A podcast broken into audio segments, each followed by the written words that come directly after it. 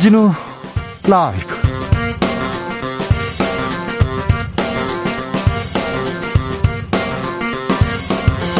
(2022년 1월 21일) 금요일입니다. 안녕하십니까? 주진우입니다. (14조 원) 올해 첫 추경 규모가 확정됐습니다. 코로나로 매출이 감소한 소상공인에게는 방역지원금 (300만 원) 지급하기로 했습니다. 민주당 이재명 후보는 추경 액수 (35조 원으로) 늘려서 소상공인 자영업자를 돕자 당장 모든 대선 후보가 만나서 논의하자 이런 제안을 내놨습니다. 정의당 심상정 후보는 환영한다고 했습니다. 다른 후보는 아직 답이 없습니다. 주스에서 자세한 내용 들여다보겠습니다.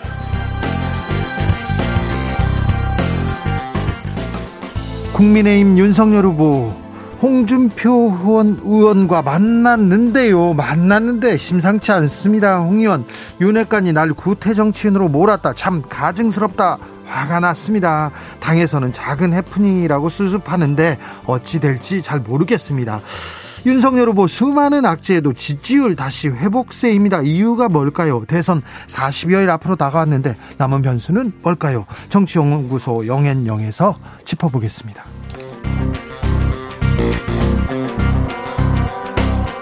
MBC가 김건희 씨 7시간 녹취록과 관련해서 후속 보도를 하지 않기로 결정했습니다.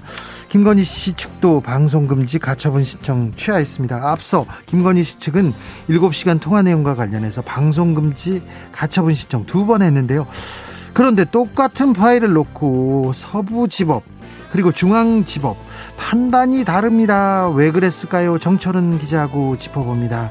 나비처럼 날아 벌처럼 쏜다. 여기는 주진우 라이브입니다.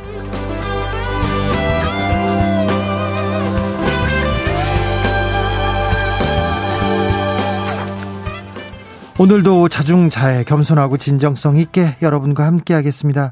주진우 라이브에서 지난 2주일 동안 소원 지원금 드리는 주플리즘 주플리즘 프로젝트 했습니다. 네. 정치인에게 바라는 점, 또 정치에 바라는 소원 들어봤는데요. 많은 사연, 정말 많은 사연 도착했습니다. 어, 결과는 오늘 방송 마지막에 하겠습니다. 아, 정치가 국민들을 이렇게 조금 걱정해 줘야 되는데 국민이 정치를 걱정하고 있습니다. 조금 이런 거는 좀 잘못된 것 같아요. 아, 정치인 여러분, 지도자 여러분 좀 생각해 주십시오. 지금 어디에서 뭐 하면서 아, 주진우 라이브 함께하고 계신지 좀 알려주십시오. 혹시 공이 로 전화 받으신 분 있으세요? 정치율 조사 전화 받으신 분 있으세요? 네. 있으면 또 알려주십시오. 샵 9730 짧은 문자 50원, 긴 문자는 100원이고요. 콩으로 보내시면 무료입니다. 주진우 라이브 그럼 시작하겠습니다.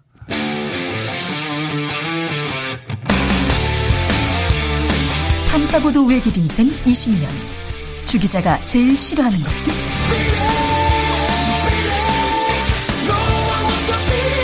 이 세상에서 비리와 부리가 사라지는 그날까지.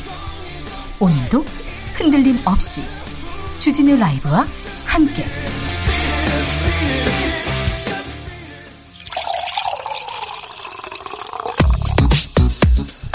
진짜 중요한 뉴스면 쭉 뽑아냈습니다. 줄 라이브가 뽑은 오늘의 뉴스 주스. 정상근 기자 어서 오세요. 네, 안녕하십니까? 코로나 상황 어떻습니까? 많습니다. 네, 오늘 발표된 코로나19 신규 확진자 수는 6,769명이었습니다. 이틀 연속 6,000명대이고요. 어제보다 167명 늘었고 지난주에 비해서는 2,200여 명 정도가 늘었습니다. 지난주에 비해서도 많이 늘었어요. 네, 위중증 환자 수는 431명으로 감소세를 유지하고 있고요. 사망자는 20명 늘었고 치명률은 0.9%로 약간 떨어졌습니다. 정부가 오미크론 관련 대책 발표했습니다. 네, 정부는 우선 코로나19 오미크론 변이 검출률이 50%를 넘는 어, 그러니까 우세종화할 것으로 예상되는 시점을 다음 주 중반쯤으로 다소 늦췄습니다. 어, 이에 따라 일일 코로나19 확진자 수도 주말 효과가 사라지는 다음 주 중반쯤부터는 이 오미크론 대응 단계 기준인 어, 7천 명을 넘어설 것으로 예상을 되고 있습니다. 어, 참고로 현재는 47.1%가 나왔습니다. 47%든 50%는 아무튼 오미크론 파도가 이렇게 몰려옵니다. 6천 명대 후반이고 7천 명. 다음 주에는 2만 명이 된다는 전문가가 있고요. 9만 명대에 이를 수도 있다는 그런 전문가도 있습니다. 그런데 그래서 각별히 조심하셔야 됩니다. 근데 오늘 스님들이 수천 명이나 모였네요. 이런 아, 코로나 와중에요. 총무원장 스님 꼭 그래야 했습니까? 묻고 싶은데요. 아무튼 코로나 검사 잘 받으시고요. 네. 주변 사람들한테 폐는 좀 끼치지 않았으면 합니다. 자, 그리고 어떤 어떤 유튜브 채널에서는 백신 접종이 더 위험하다고 했다가 일주일 정지 받았다고 하죠. 가세현 채널. 네. 그러니까 어, 이렇게 근거 없는 말 막 하다가는 큰일 날 수도 있다는 거 여러분 아셔야 됩니다. 국무회의에서 추경안 의결됐습니다. 네, 정부는 오늘 2022년 1차 추가 경정 예산안을 국무회의에서 의결했습니다. 국회 처리만 남은 상황이고요. 어, 정부는 시급성을 고려해서 빨리 처리해달라고 국회에 요청했습니다. 네. 아, 민주당은 이르면 다음 달 10일 늦어도 다음 달 14일까지는 처리를 마치겠다라는 입장이어서 다음 달 중순부터는 지원금 집행이 시작될 수 있을 것으로 보입니다. 소상공인 그리고 중소기업 대출 뭐 바로 바로 지급된다면서요? 네, 320만 곳에 300만 원 상당의 방역 지원금이 지급됩니다. 아, 집합금지, 영업시간 제한 등 손실보상 대상 업종뿐 아니라 여행, 숙박업 등 손실보상 비대상 업종까지 포함됩니다. 아, 이것도 부족하다. 더 많이 줘야 된다. 더 빨리 줘야 된다. 이재명 민주당 후보가 대선 후보 긴급 회동을 제안했습니다. 네, 민주당 이재명 후보는 오늘 국민의힘이 제안한 35조 규모의 추가 경정 예산안을 논의해 보자면서 여야 대선 후보 간 긴급 회동을 제안했습니다. 어, 이재명 후보는 당 회의 당 회의를 직접 주재한 뒤 기자회견을 열고 이 국민의힘 제안에 100% 공감하고 환영한다라면서 이 차기 정부 재원으로 35조 원을 마련해 어, 신속하게 소상공인, 자영업자 지원이 가능하도록 모든 대선 후보에게 긴급 회동을 제안한다라고 밝혔습니다. 앞서 국민의힘 원내 지도부는 세출 구조 조정을 통해 재원을 마련해서 32조에서 35조 원 규모의 추경 편성을 요구한 바 있습니다. 그러자마자 바로 이재명 후보가 이렇게 그래 환영한다 하자 이렇게 얘기했군요. 윤석열 후보는 오늘 충청권으로 갔습니다. 가서 춤을 추고 있더라고요. 네, 윤석열 후보는 충청 내륙철도 및 중부권 동서 횡단철도 건설, 충남 공항 건설 등 교통 인프라를 확충하겠다라는 내용의 이 충남 지역 발전 공약을 발표했습니다. 이 철도망을 통해 교통 취약 주민들의 교통 편익을 증진하겠다라고 밝혔고요. 이 충청권 메가시티를 위한 필수 기반을 구축하고 국가 균형 발전의 축을 만들 것이다라고 공약했습니다. 아울러 전국의 석탄 화력 발전소의 절반이 충남에 있다라는 점에서 이 충남을 친환경, 탈탄소, 탄소 중립으로 전환하겠다라고 밝혔습니다. 그런데 국민의힘 홍준표 의원의 SNS가 또 뜨겁게 끓어오르고 있습니다. 네, 홍준표 의원은 오늘 오전 8시부터 11시까지 3시간 동안 4건의 글을 SNS에 올리며 격앙된 모습을 보였습니다. 화가 많이 났어요. 네, 윤석열 후보 측 인사들을 윤핵관으로 지칭하며 본질은 국정 운영 능력 보완 그리고 처가 비리 엄단 요구인데 윤핵관들이 공천 추천을 꼬투리 삼아서 본인을 구태 정치인으로 몰고 있다라고 주장했습니다. 윤핵관이 구태로 몰고 있다. 네, 홍준표 의원은 누구나 공천에 대한 의견 제시는 할수 있고 합리적인 절차에 따라 다루면 되는 것이다라면서 어, 내가 공천 두 자리로 내 소신을 팔 사람이냐, 아, 팔 사람이냐라고 따져 물었습니다. 또 이준석 대표가 윤핵관 문제를 지속적으로 제기할 때 설마 그럴 리가 하곤 했는데 실제로 당해보니 참 음흉한 사람들이라면서 모함 정치를 해서는 안 된다라고 주장했습니다. 광주 아파트 붕괴 현장에서 크레인 해체 작업 시작됐습니다. 네, 광주 서구 화정 아이파크 붕괴 사고가 열 하루째 접어든 오늘 상층부 정밀 수색의 분수령인 타워 크레인 해체가 시작됐습니다. 어, 대책본부는 어제까지 타워 크레인 넘어진 방지를 위한 쇠줄 고정 작업을 마무리한 바 있습니다. 어, 해체는 조립과 반대 순서로 진행이 되고요. 해체 과정에서의 붕괴 등 이 돌발 사고를 우려해 수색 작업은 전면 중단이 됐고 이 타워 크레인 반경 79m를 위험 구역으로 정했습니다. 어, 그리고 6시까지 이 반경 주민들에게 대피령을 발령한 바 있습니다. 네. 네, 타워 크레인 해체에 이어서 외벽 안정화 등 추가 조치가 주말까지 끝나면 다음 주 초부터는 건물 상층부의 정밀 수색이 가능할 것으로 보입니다. 네. 사법농단 연루 판사들이 있었는데요. 대법원이 징계를 의결했습니다. 네, 대법원이 사법농단 파문으로 재판에 넘겨진 뒤 무죄가 확정된 신광열, 조의연 부장판사에 대한 징계를 문제가 불거지고 2년 7개월 만인 최근에야 의결한 것으로 전해졌습니다. 어, 대법원 법관 징계위원회는 신광열 부장판사에게 감봉 6개월을, 조희연 부장판사에게 견책 처분을 각각 의결했고요. 어, 징계 사유는 품위 손상과 법원 위신 실추였습니다. 어, 신광년 부장판사는 서울중앙지법 형사수석 부장판사로 재직하던 2016년 5월 어, 법조 비리 사건인 이른바 정은호 게이트가 법관 비리 사건으로 번지자 어, 조희연 성창호 부장판사와 공모해서 법관에 제, 법원에 제출된 영장 청구서 어, 그리고 수사 기록에 담긴 수사 기밀을 임종원 당시 법원행정처 차장에게 전달한 혐의로 재판에 넘겨졌습니다. 네. 예, 하지만 법원은 공모 정황이 없고 설령 공모했더라도 문제가 될 것이 없다라며 무죄를 선고한 바 있습니다. 무죄를 선고받았지만 뭐 잘못이 있지요. 신광열 판사, 조희연 판사 징계를 받았습니다. 근데요, 사법농단에 연루된 판사들이 꽤 많았지 않습니까? 그런데 다른 사람들 징계 받았다는 얘기 못 들었습니다. 네, 양승태 대법원장 시절 법원행정처가 상고법원 도입을 위해 재판 거래와 판사 사찰을 했다라는 이 사법농단 의혹이 불거진 것이 2017년이고요. 이 검찰이 법원에 비위법관 66명의 명단을 전달한 것이 2019년입니다. 어, 하지만 이 중에 법원이 징계위에 회부한 사람은 10명이고요. 어, 이규진 당시 양형위원회 상임위원 등이 어, 정지 3개월에서 6개월의 징계를 받은 바 있습니다. 예, 하지만 이 비위법관 66명의 실체 그리고 징계 관련된 내용은 전혀 알려지지 않았습니다. 시민단체들이 법원행정처에 정보공개 청구 등을 시도했으나 모두 기각이 됐고요. 헌법재판소에 헌법 소원까지 냈는데 역시 각하됐습니다. 네, 판사들이 판사에 관한 정보에 대해서는 내주지 않는다는 판결을 내리더군요. 대장동 사건으로 가보겠습니다. 대장동 사건에서 오, 뜻밖의 이름이 나왔어요? 네, 조원태 한진그룹 회장의 이름이 나왔습니다. 한진그룹 회장 이름이 여기서 왜 나오죠? 네, 화천대유 대주주 김만배 씨로부터 조원태 회장이 30억 원을 빌렸다가 갚았다라는 사실이 한국일보 녹취록 보도를 통해 알려졌습니다. 잠시만요. 재벌 회장이 기자한테 돈을 빌린다고요? 네, 이 항공업계 1위 기업인 대한항공의 오너가 수십억 원을 그 은행 등 금융권이 아니라 개인 간 거래를 한 것 자체가 매우 이례적인데요. 어, 게다가 그 사이에 홍선근 머니투데이 회장이 끼어 있어서 궁금증이 커지고 있습니다.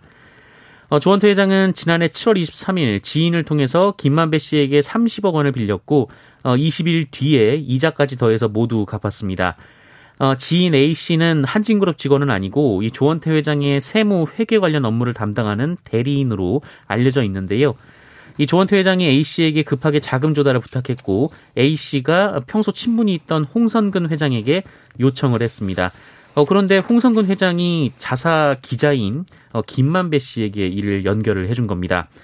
어, 그렇다면 이제 홍성근 회장도 이 김만배 씨가 수십억 원을 빌려줄 수 있는 충분한 자금력이 있다는 걸 알고 있었다라는 건데요. 네. 어, 일각에서는 한진그룹 경영권 분쟁 중에 상속세 납부를 위한 급전이 필요했을 것이다. 어, 이런 분석도 있지만 이 돈을 빌린 시점이 지난해 7월로 경영권 분쟁이 이미 끝난 뒤여서 그 배경에 의혹이 나오고 있습니다. 어, 한진그룹은 금전 거래가 대장동 사업과는 무관하다라고 반박했습니다. 청주 배터리 공장에 큰 화재가 발생했네요. 네, 충북 청주시 오창읍에 있는 2차 전지 소재 기업인 에코 프로비엠 공장에서 원인을 알 수 없는 대형 화재가 발생했습니다. 어, 불은 이날 오후 3시쯤 발생했는데요. 소방당국에 따르면 건물 안에 있던 3명 중 2명은 구조했지만 1명이 고립된 것으로 추정이 되고 있습니다.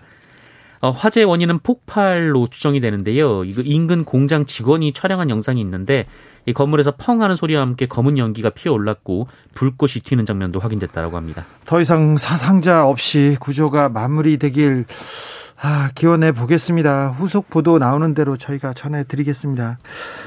아, 소방관들의 피해는 또 없어야 되는데 걱정이 됩니다. 걱정이 많아요. 그런데 소방관을 폭행한 전 청와대 대변인이 있었죠. 네, MBC 기자 출신으로 박근혜 정부에서 청와대 대변인으로 활동한 정현국 전 청와대 대변인이 어, 술에 취한 상태에서 소방관을 폭행한 혐의로 기소돼서 검찰로부터 벌금 천만 원을 구형받았습니다. 어, 정현국 전 대변인은 지난해 2월 서울 서초구에서 소방관의 뺨을 때렸는데요. 어, 소방관분이 술에 취해 빙판길에서 넘어진 정영국 전 대변인을 도우려다가 이런 변을 당했습니다. 어, 정영구 전 대변인 측은 사실관계는 대체로 인정하고 있다라면서도 피고인이 피해자가 소방공무원인지 인식할 수 없었기 때문에 소방기본법 위반은 될 수 없다라고 주장했습니다. 어, 정영국 전 대변인은 사고 후 지금까지 반성하고 후회하고 참회하는 고통의 시간을 가지고 있다라면서 어, 과오를 생각하면 그만한 대가가 당연하겠지만 한편으로는 살아온 인생이 한순간에 부정돼 힘들다라고 말했습니다. 전 청와대 대변인 정연국 씨입니다. 정연국 씨가 소방관을 폭행한 혐의로 기소돼서 검찰로부터 벌금 천만 원 구형 받았습니다. 더 반성하셔야 될 것 같습니다. 네. 분양합숙 사무소에서 20대 청년이 가혹행위를 당했다고요? 네, 지난 9일 서울 강서구의 한 빌라에서 20대 남성이 빌라에서 떨어져 크게 다친 사건이 있었습니다. 어, 이, 이 남성은 이 빌라 7층에 있던 부동산 분양 합숙소에서 탈출하려다가 떨어진 것으로 조사가 됐는데요. 어, 이 남성은 소셜미디어에서 가출한 사람에게 숙식을 제공한다는 글을 보고 지난해 9월에 이곳을 찾았다고 합니다. 예. 네, 하지만 도망을 쳤고 이들에게 붙잡혔는데 어, 이때부터 팀장 박모 씨를 비롯해서 합숙소의 직원들이 이 남성을 테이프로 묶고 목검으로 때리거나 삭발을 시키거나 한겨울에 찬물을 뿌리고 밖에 서 있게 하는 등 가혹 행위를 한 것으로 조사가 됐습니다. 어, 어떻게 이런 일이 이 사람들 깡패입니까? 네, 이곳은 이 전화 수백 통을 돌리면서 분양 홍보를 하고 계약이 성사되면 수수료를 받아온 곳으로 알려졌는데요. 어, 여기 안에 있었던 사람이 모두 20대였고 가출한 10대도 있었다라고 합니다. 어, 경찰은 박씨 등 4명을 구속하고 공범들도 추가로 구속영장을 신청했습니다. 구속해야죠. 구속해야죠. 이런 일이 아직도 있습니까? 아, 참. 하, 이런 일이 또 아직도 있습니다. 포스코에서 또 하청 노동자가 숨졌습니다.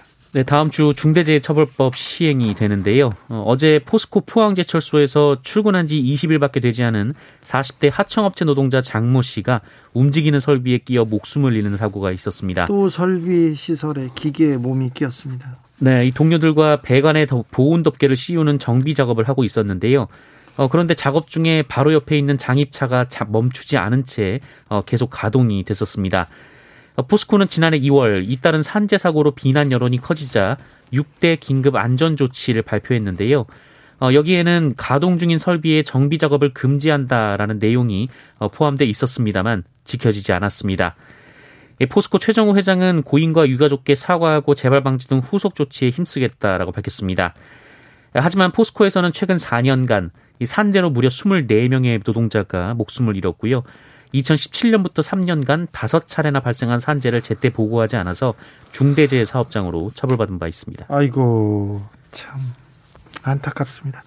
주스 정상근 기자 함께했습니다. 감사합니다. 고맙습니다. 1601님께서 크레인 해체는 제발 좀 조심해서 진행해 주세요. 더 이상 다치는 분들이 나오지 않도록요. 제발요. 그러니까요.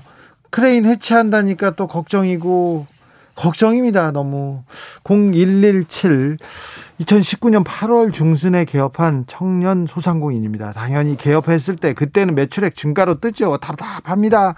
그놈의 손실 보상금 이런 얘기 하시는 분들 많습니다. 네. 코로나 직전에 직전에 이렇게 이렇게 개업하거나 창업하거나 코로나 당시에 창업한 사람들도 힘들다고 하는데 다 힘을 좀 내주셨으면 합니다. 1717님께서 저는 나이 70입니다. 오후 5시 5분에 알람이 진동합니다. 곧 바로 체력 단련실로 가서 근력 운동 시작과 함께 주진우 라이브 방송 7시까지 잘 듣고 세상 정보도 듣고 있습니다. 항상 감사합니다. 아유 건강하시고요. 매우 좋은 매우 현명한 방법인 것 같습니다. 라디오 들으면서 세상 공부도 하고 운동도 하고 아유 좋습니다. 4039님께서 역시 주진호 야 역시 주진호 멋진 소식만 전합니다. 짜증스러운 소식은 없기 기도해 봅니다. 주진호 어네 주위에서 멋진 기자들이 아주 많아요. 그런데 네, 네 알겠습니다. 주진우입니다. 네 마침표님께서 발음이 너무나 정확한 기자님 저 말입니까? 네아 정상근 기자 말하는구나. 네 알겠습니다. 3077님 청취율 조사인 줄 알고 전화 딱 받으면 보면 허경영 선생 아이고 참 얘기합니다.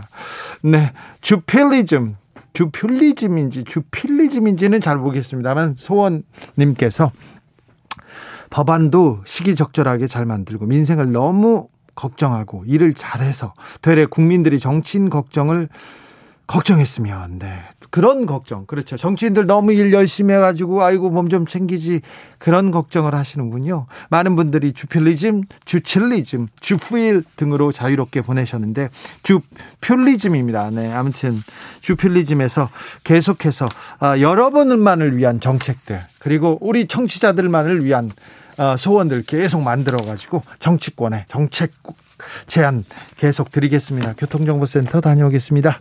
김한나 씨. 주진우 라이브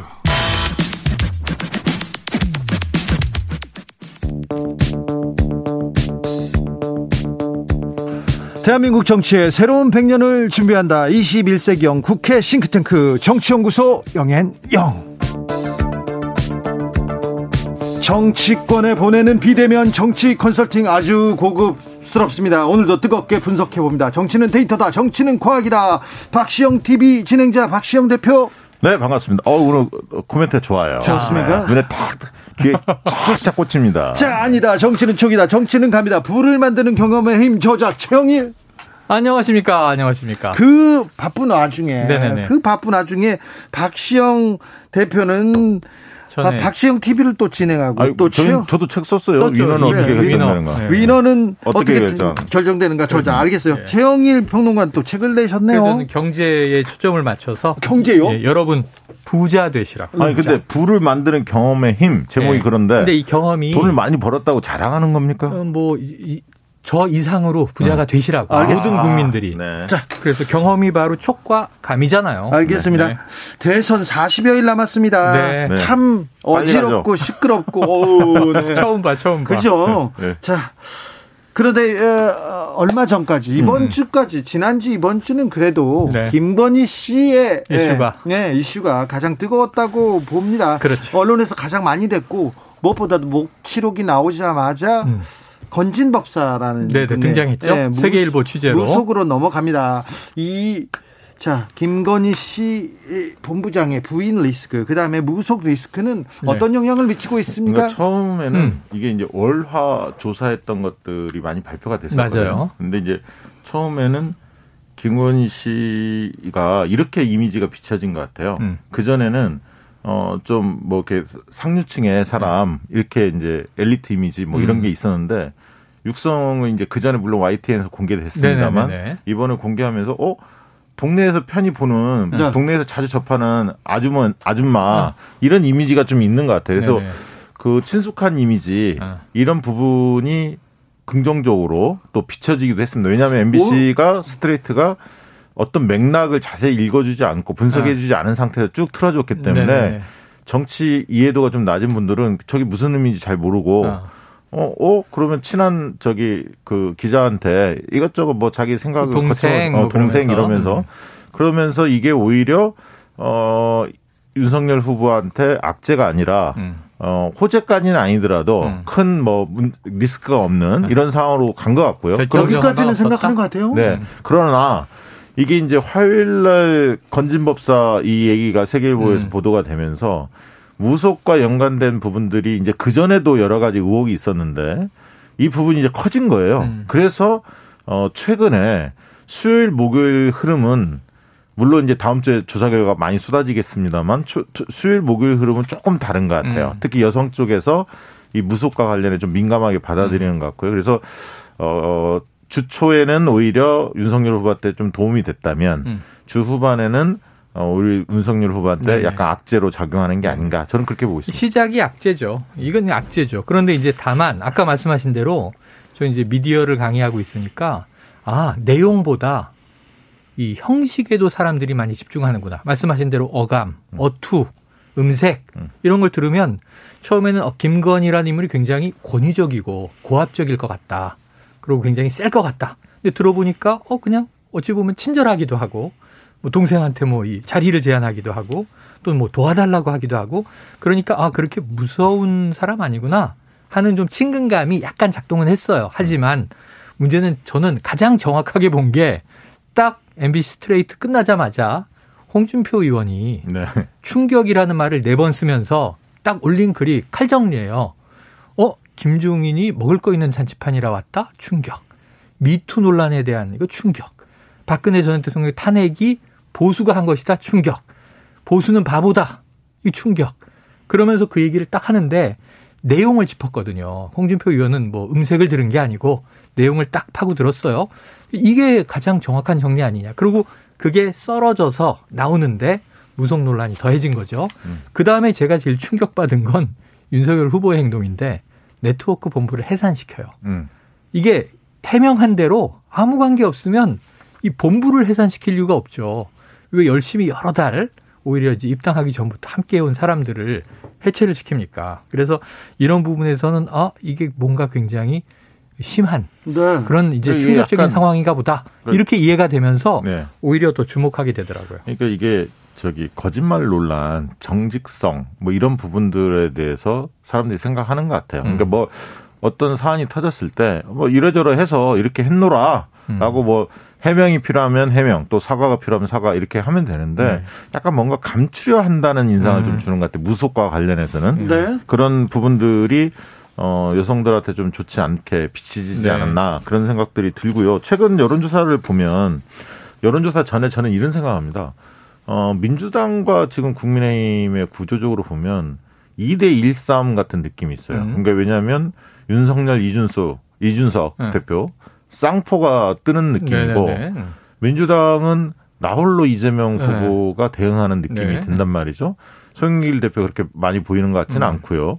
그다음에 이제 김혜경 여사 같은 경우도 이제 바닥을 훑고 있습니다만 음. 언론에 뭐 많이 등장하고 있는 건 않고. 아니니까 아직은 뭐 그 이후에 이제 기조를 바꿀지는 그렇죠. 모르겠습니다만 그런 상황이고 어 지지율을 분석해 보면 대체적으로 특징이 이런 특징입니다. 전화 면접 조사가 음. 최근에 쏟아졌는데요. 분석을 해 보니까 20대 30대에서 확실히 윤석열 후보가 어, 선전을 해요. 음. 30대에서는 과거에 어, 이재명 후보가 윤석열 후보를 앞선 조사들이 많이 나왔거든요. 지난주까지만 해도. 근데 이제 30대에서 엇비슷해졌어요. 음. 비슷해졌거나 엎치락 뒤치락 합니다. 30대만 네. 보면. 그 다음에 20대에서는 윤석열 후보가 앞서가죠. 그런 반면에 그런 특징이 있어요. 그러니까 30대에서 이재명 후보가 좀 빠졌다는 특징이 하나 있고요. 두 번째는 60대에서 두 후보 간의 격차가 10% 내외로 붙어 있다는 겁니다. 이것도 굉장히 흥미로운 대목입니다. 음. 그러니까 보통 60대, 70대 이상은 분리해서 통계표가 공개되는 네. 어, 조사기관들이 있습니다. 네. 그 중앙여론조사 심의위원회 들어가 보면 음. 각 그 조사기관들의 통계표가 나와 있는데 그걸 유심히 보시면 어떤 데는 60대 이상으로 70대 이상을 다 묶은 데가 있고 음. 60대와 70대 이상을 분리한 데가 있는데 그 60대만을 유심히 보시면 음. 격차가 그렇게 크지 않습니다. 네. 그 얘기는 10% 내외라는 얘기는 60대 초반이 이제 오히려 대등한 싸움을 두 후보가 하고 있고 60대 음. 후반은 당연히 윤석열 후보가 앞설 거라고 봅니다. 그래서 이제 10% 정도의 내외에서 격차가 두 후보 간의 격차 유지가 되고 있는데 그런 음. 측면에서 보면 이재명 후보는 20, 30대를 좀 잃었지만 60대에서 어 득 점을 했다. 저는 좀 그렇게 보고 있습니다. 조성빈님께서 방송 전에 기대치가 너무 높아서 오히려 방송 내용이 덜 자극적이 네네네. 되어버린 것 같아요. 맞아요. 앞으로 김건희 논란은 찻장 소, 차찬 속에 태풍. 이 될 것 같습니다. 예방 주사를 맞은 거죠. 백신 맞았다 이런 얘기 많이 나왔습니다. 네네. 김성진님께서는 김건희 씨 통화 내용 중에 정권 잡으면 가만 안 둔다 음. 이런 거는 내가 내가 내가 주어- 주어 가 있죠, 주어. 어, 네. 내가도 있고 우리가도 있는데 네. 어쨌든 내가 다 포함되는 표현이에요. 어, 이런 멘트 더 심각한 거 아닌가요? 네. 무속은 아무 영향이 없어요. 어, 이런 정확하게 보셨는데 자 지금 김건희 씨의 녹취가 터진다. 일주일 동안 이제 예고가 되면서 굉장히 기대치를 끌어올렸는데 20여 분 동안 몇 개안 틀었어요. 사실은 7시간 넘는 통화 중에 좀 저는 2회차로 나눠서 방송하려- 하려고 하고 처음에는 좀 이게 분위기를 봐야 되니까 잽을 날린 거 아니냐. 센 거는 2회차에 나오겠구나 근데 방송을 안 한다는 거예요 2회차는 안 한다고 네네. 했어요. 원래 이 내일 모레 방송 예정이 없어져 버렸어요. 네. 그리고 뉴스데스크 같은 데서 하겠다. 그 전 두 가지로 보는데 방송국 내부 사정으로 보면은 이 탐사 취재 보도 프로그램인데 그냥 녹취 틀어주고 해설하고 녹취 틀어주고 해설하고 이 직접 이거는 받은 거잖아요. 서울의 소리에서. 네. 그러니까 프로그램에 또 자존감도 있을 것 같고 두 번째는 정치적인 부담을 너무 크게 느낀 것 같다. 흥행이 너무 세게 되다 보니까 홍준표 의원이 제일 마지막에 쓴 게 MBC만 시청률 장사 잘했네요. 이거예요. 자, 그렇게 됐죠. 17% 시청률. 네. 그 부담 때문에 이제 뉴스 데스크에서 풀겠다는 거예요. 안 네. 한다는 건 아니고. 그럼 썰어서 나가겠죠. 그건 이미 여기저기서 다 돌기 시작했고. 아, 이번에 음. 네, 그 일요일 날 스트레이트에서 방송 안 하는 대신에 네. 그 서울의 소리를 비롯해서 네네. 연예모함 TV나 이런 곳이 가처분 신청이 받아들이지 않았고 어, 자유로워졌죠. 그 사생활 문제 빼고는 나머지 다 틀어도 된다. 네. 법원이 판단을 하지 않았습니까? 네. 일요일 날 9시에 일제히 그, 그 부분들에 대해서 공개 안 네. 됐던 그래서 부분을 직접 틀겠다는 겁니다. 아까 하신 질문에 답을 마지막으로 결론을 내리면 잠복해 있는데 이게 안심할 사안이 아니에요. 국민의힘이 뭐냐면 살라미로 쪼개서 계속 나오는데 이게 언론 취재하고 맞닥뜨려지면 그냥 무속 별거 아닌데 건진법사. 음. 그 다음에 그럼 일광 조계종 뭔가. 아니 그리고 예전부터 딸이 함께 코바나 컨텐츠 일했다는 건 뭔가 하는 게 자꾸 고구마 줄기처럼 나오게 돼서 아니 그리고 다음 주에 커져요. 벌써 국민대에서 음, 그 박사학위 취득 관련해서 네, 교육부에서 네. 입장을 다음 주에 낸다고 하지 않습니까? 그다음에 뭐 그다음에 이제 논문 관련해서도 음. 다음 달에 또 나오고 다음 네. 주에 당장 어 박사학위 취득과 관련 교육부에서 발표한다고 하니까 네. 지금 김, 김건희 씨와 관련된 여러 음. 어, 의혹들에 대해서는 계속 커질 것 같고 저는 네, 계속 지속된다 보고. 다만 girl crush 원더우먼 막 이런 이제 음. 지지자들도 결집을 하지 않습니까? 김건희 팬클럽도 씨를 늘어나고 어, 굉장히 그 오- 오히려 팬카페 같은 경우도 네. 늘어나고 그런데 저는 그 부분이 오히려 나중에는 역풍에 맞을 수 있다. 음, 중도층들이 보면 뭐 잘한 게 특별히 없는데 네, 네. 잘못한 게 오히려 많은데 저렇게 가는 게 맞나 이렇게 어. 생각할 수도 있습니다. 그래서 제가 이제 어, 페북에 그런 글도 썼습니다. 어. 원더우먼이 맞는 것 같다. 왜냐하면 해외 나갔는데 출입국 기록이 안 보이더라. 어, 이번에 나갔다고 이야기를 했죠. 의혹이 했죠. 있는데 수사도 별로 받는 것 같지도 않고요. 네. 그래서 이거 조금 그런 기사들이 이렇게 있었죠. 이야기하는 것이 그렇게 적절해 보이진 않는다. 알겠습니다. MBC에서는 스트레이트에서는 후속 방송을 안 하기로 했습니다. 제 네. 친정이고요. 저하고 김우성 씨하고 아, 제가 네, 스트레이트 원래 진- 첫번 할때 네, 그러네. 진행자였고 제가 시리즈 만- 원. 만들었죠. 어, 만들었었는데 이게 주진우 기자님 책임이네. 아, 아니요, 아니요. 할, 할 말이 많은데, 네. 끈질긴 추적 보도에 대해서 좀 할 말이 많은데, 이건 좀 여기서 접고요. 네. 어, 그런데요. 김건희 씨 녹취록이 나왔을 때, 나왔을 때. 국민의힘에서 이재명 욕설 파일로 맞불을 놓았지 않습니까? 음. 이건 국민들이 어떻게 반응할까요? 어떻게. 이거는 뭐 사실 폭발력을 갖지는 못했어요. 사실 음. 왜냐하면 알고 있기 때문에 대부분 10년 동안 나온 얘기죠. 뭐 나온 얘기고 물론 이제 처음 접한 분들도 있겠습니다만. 예. 정치 무관심자라든가. 그다음 뭐 두 시간을 다 본 분들은 또 어, 네. 입장이 또 바뀌더라고요. 그렇죠, 그렇죠. 왜냐하면 저간의 사정을 네. 다 듣고 나면 이재명 후보가 잘한 건 아니겠지만 음. 배경은 이해가 되는 거죠. 왜냐하면 형님이 원인 제공을 확실히 했구나. 네.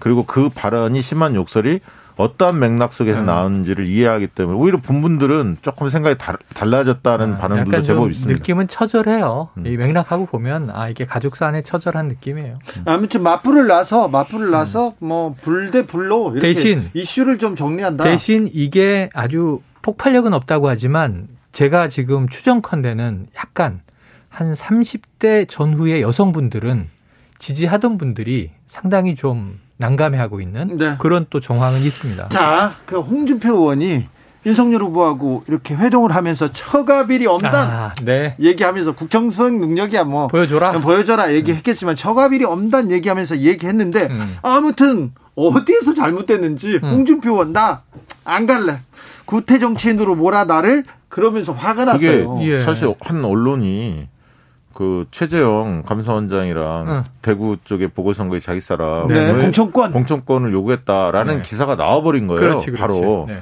그러면서 이제 권영세 네. 어 선대위 그 본부장이죠. 구태다. 예, 구태다. 당원들도 한다. 지도자는 커녕 당원 자격도 예, 없다. 감정을 뭐 자극한 거죠. 네. 홍준표 전 대표에 대해서. 그러니까 이제 그렇게 하면서 서로 험한 말을 주고 받다 보니까 방자하다 이렇게 나왔어. 지금 방자하다 네. 이러면서 사실상 결별 수순에 들어간 거 아니냐. 네, 원팀은 쉽지 않아 보입니다. 그리고 김종인 전 어, 선대위원장도 오늘 인터뷰를 했는데 다시 들어갈 생각 없다 캠프에 네네. 이건 명확히 했습니다. 네, 김건희 씨가 또 기- 김종인 위원장한테 또 한 얘기도 있고요. 아, 그 얘기를 듣고 어떻게 그럼 뭐. 잔치밥 먹으러 간 사람이 돼 버렸는데 움직일 수 있겠어요. 그런데 김종인 위원장과 음. 윤석열 후보가 결별하자마자 네. 김종인 위원장의 영향력이 급격히 떨어집니다. 언론 음. 영향력이. 네네네. 네, 보수 신문에서 잘 안 받아줍니다. 전에는 받았었는데. 그렇죠. 음. 홍준표 의원도 아마 합류하지 않더라도 그렇게 될까요? 아니면 다른 변수? 홍준표 의원은 홍카콜라도 있고 페북도 있고 그리고 또 청년들하고 이게 네. 자, 소통도 하고 있잖아요. 여기서 우리가 다 사람이잖아요. 네. 만약에 이렇게 큰 대선 정치판이 아니라 그냥 방송국 내 뭐 동아리에서 벌어진 일이라 하더라도 자 주진우 기자가 박시영 씨를 팽했어. 최영일 너도 나가. 아니 안 놀아. 내가 그럴 수 있나요? 아니 아니. 그런데 그렇게 판이 돌아가면 팽당한 사람끼리 뭉칩니다. 네. 정치판에서도 그래요. 그렇죠. 자 지금 김종인 아웃, 홍준표도 이제 아웃. 뭐 내가 안 가 그랬지만 그렇게 아웃이 돼서 이제 이 인싸였는데 한때는 아싸가 됐어요. 네. 이런 분들이 얼마나 더 이 허탈감이나 상실감이 커요. 그럼 또 끼리끼리 뭉쳐요. 예. 못 뭉쳐요. 그 근데 김종인, 어디 뭉치지? 홍준표 두분 어디 뭉치지. 그러는데 네. 아니 여기 저기 그 사랑방이 있어요. 네, 이번에는 있어요. 네, 국민의 당 사랑방도 있어요. 네. 예를 들면. 왜냐하면 저는- 김종인 전 총괄 선대위원장은 원래 제3지대 주의자였어요. 그렇죠. 구심력이 없어서 그랬지. 네. 뭐 반기문 전 총장이나. 그래서 제가 본 긴밀하게 뭉쳐서 캠프가 보강된다기보다는 이 양쪽의 간을 보면서 지원 사격하기 좋은 포지션들에 지금 나가 있습니다. 안철수 후보한테 갈 수 있을까요? 아, 뭐 가거나 아니면 이 저 도움이 뭐 지지를 되게. 해주는 운을 띄워주거나. 그렇게 한다고 해서 영향력 없고요. 음. 제가 볼 때 김종인 전 선대위원장의 영향력은 급속도로 약화됐다. 왜냐하면 음. 선대위원장 그만둔 다음에 여론조사를 바로 돌렸어요. 음. 그 배제했던 부분들, 사퇴했던 네, 네, 것들에 대해서 국민들이 어떻게 평가하는지. 했죠. 그랬더니 네. 그 당시에 잘한 일이다. 어. 이거 긍정적으로 평가하는 사람들이 훨씬 높았어요. 네, 네. 그러니까요. 그래서 김종인 전 위원장의 힘은 쭉 빠져. 빠졌어요 음. 이미. 그리고 그런 제왕적 리더십의 형태를 별로 좋아하지 않거든요. 자, 음. 지금은 선거 막판이고 그러니까 홍준표 의원의 영향력도 쭉 빠질까요? 홍준표 의원의 영향력은 젊은 세대한테는 유지하는데 음. 문제는 홍준표 후보는 뭐 윤석열 후보에 대해서 비판적이지만 음. 어, 보다 이재명 후보를 더 강하게 때릴 겁니다. 네, 네. 2대1 비, 비중으로. 네. 그러면서 이제 본인을 지지하는 사람들에 대해서 영향력 유지하려고 생각하겠죠. 네. 그렇다고 해서 그분이 뭐, 그, 윤석열 후보만 뭐 집중적으로 공격한다? 그러지 않을 겁니다. 자, 2348님, 김건희 씨 거는요, 흥미는, 흥미는 있어요. 흥미롭지만 후보와의 관계없는 연예인 스캔들 같은 얘기에 지나지 않는 것 같군요. 아. 그렇게 사람들이 생각하는 것 네. 같군요. 하면서 대선과는 관계 없을 것 같습니다. 이렇게 얘기하시는 분이 음. 있습니다. 자, 넘어가 보자고요. 이렇게 악재가 많은 국민의힘. 음. 민주당에도 악재는 있습니다. 이해관 얘기도 나오고 네. 하하. 불교계하고 갈등도 있는 네. 이 문제는 어떤 영향을 미칠까요? 그래서 오늘 아. 승려대를 했는데 네. 그 5천 명 5천 저기 명 모였죠. 좀뭐 숫자를 저- 정확히 세보진 않았지만 스님들은요 많이 모이면요 네. 잘 모르겠더라고요. 숫자를 모르겠어요. 굉장히 많이 예, 반짝거리시니까요. 네. 많이 오셨겠죠. 네. 예. 그런데 이제 사실 민주당에서 그 정청래 의원 발언 이후에 네. 어, 정청래 의원이 이제 뒤늦게 사과한 것이 좀 문제가 네, 있었고 네. 사실 본질은 문재인 정부 들어와서 불교가 대접을 제대로 못 받았다. 이런 섭섭함이 좀 쌓였던 과정에서 음. 도화선이 좀 된 거죠. 정청래 의원의 발언이. 그런데 사실 국민들 여론조사를 만약에 들려보면 음. 그런 통행세 이 물론 불교계 주장들이 일리가 있습니다. 네네네. 문화재 관리하는 문화재 보존이니까. 보존의 의미가 있으니까요. 그래서 국민들이 또 등산객들이 보면 불만 있는 불만이 있는 것 또한 있죠. 사실이에요. 정부가 역할을 더 해야 하는데. 그럼요. 그래서 그 사실 정천 의원이 잘- 그 발언이 도가 지나친 건 분명히 맞지만 네, 그랬죠. 음. 조금 늦게 사과했다 해서 그걸 가지고 저렇게까지 이야기하는 것은 지나치게 대선에 개입하려는 의도 또한 있는 거 아니냐. 왜냐하면 아. 대선판이 벌어지니 음. 어, 본인들의 어떤 주장을 관찰하려는 음. 그런 어떤 어, 힘으로써 관찰하려는 그런 모습도 좀 보여요. 솔직히 이런 보면. 모습은 선거 예. 때마다 좀 있었어요. 있죠. 선거 때마다 뭐 대부분의 이제 이 사실은 저는 불교계는 좀 다르게 봅니다만 다른 이제 뭐 직능 단체, 음. 이익 단체들은 다 이렇게 단체의 힘, 표심을 가지고 움직이긴 하는데 이번은 저는 조금 박 대표님 얘기보다는 심각하게 봐요. 승려 대회가 열린 게 이게 한 18년 만인데 거슬러 올라가면 1994년에 승려 대회가 생각이 나요. 네. 그때는 종단 내부의 개혁을 요구하는 불교 내 개혁파에서 승려대를 소집해서 어찌 보면은 불교계 내의 구파와 신파가 격돌하는 내부적인 이슈의 승려대회였는데 이게 정부의 특히 이제 여당의 문제를 제기하는 게 승려대회가 해마다 있는 게 아니거든요. 18년 만에 산에서 내려와서 5천 명이 모였는데 이 얘기를 하는 건 쌓인 불만이 터지는데 저는 문재인 정부에 대한 불만도 아니라고 봐요. 이명박 정부 때 뭐 친불교 정책 폈습니까? 당시에는 친개신교 정책이죠. 아니에요. 근데 그분들은 그분들은 예를 들면 그 문재인 대통령이 음. 카톨릭 신자잖아요. 네, 교황을 지금 벌써 두, 두 번인가 만났지 만났고 않습니까? 마련했고. 네, 그런 부분들에 대해서도 민감하게 생각하고 또 뭐 캐롤성이라든가 뭐 교회 네네네네. 관련된 이런 부분들에 그래서 대해서 지금 문화부 장관 사퇴 그래, 들고 그런 걸 거예요. 주장하는데 그게 이제 쌓여 있었다는 네. 거죠. 그걸 이제 하는 건데 특히 지금은 제가 듣기로 뭐 어떻든 자승 그 전 총무원장 이름도 많이 나옵니다. 네. 그런 분들이 좀 더 이 이 대회를 하게끔 음. 추동도 하고 역할을 많이 했다는 거예요.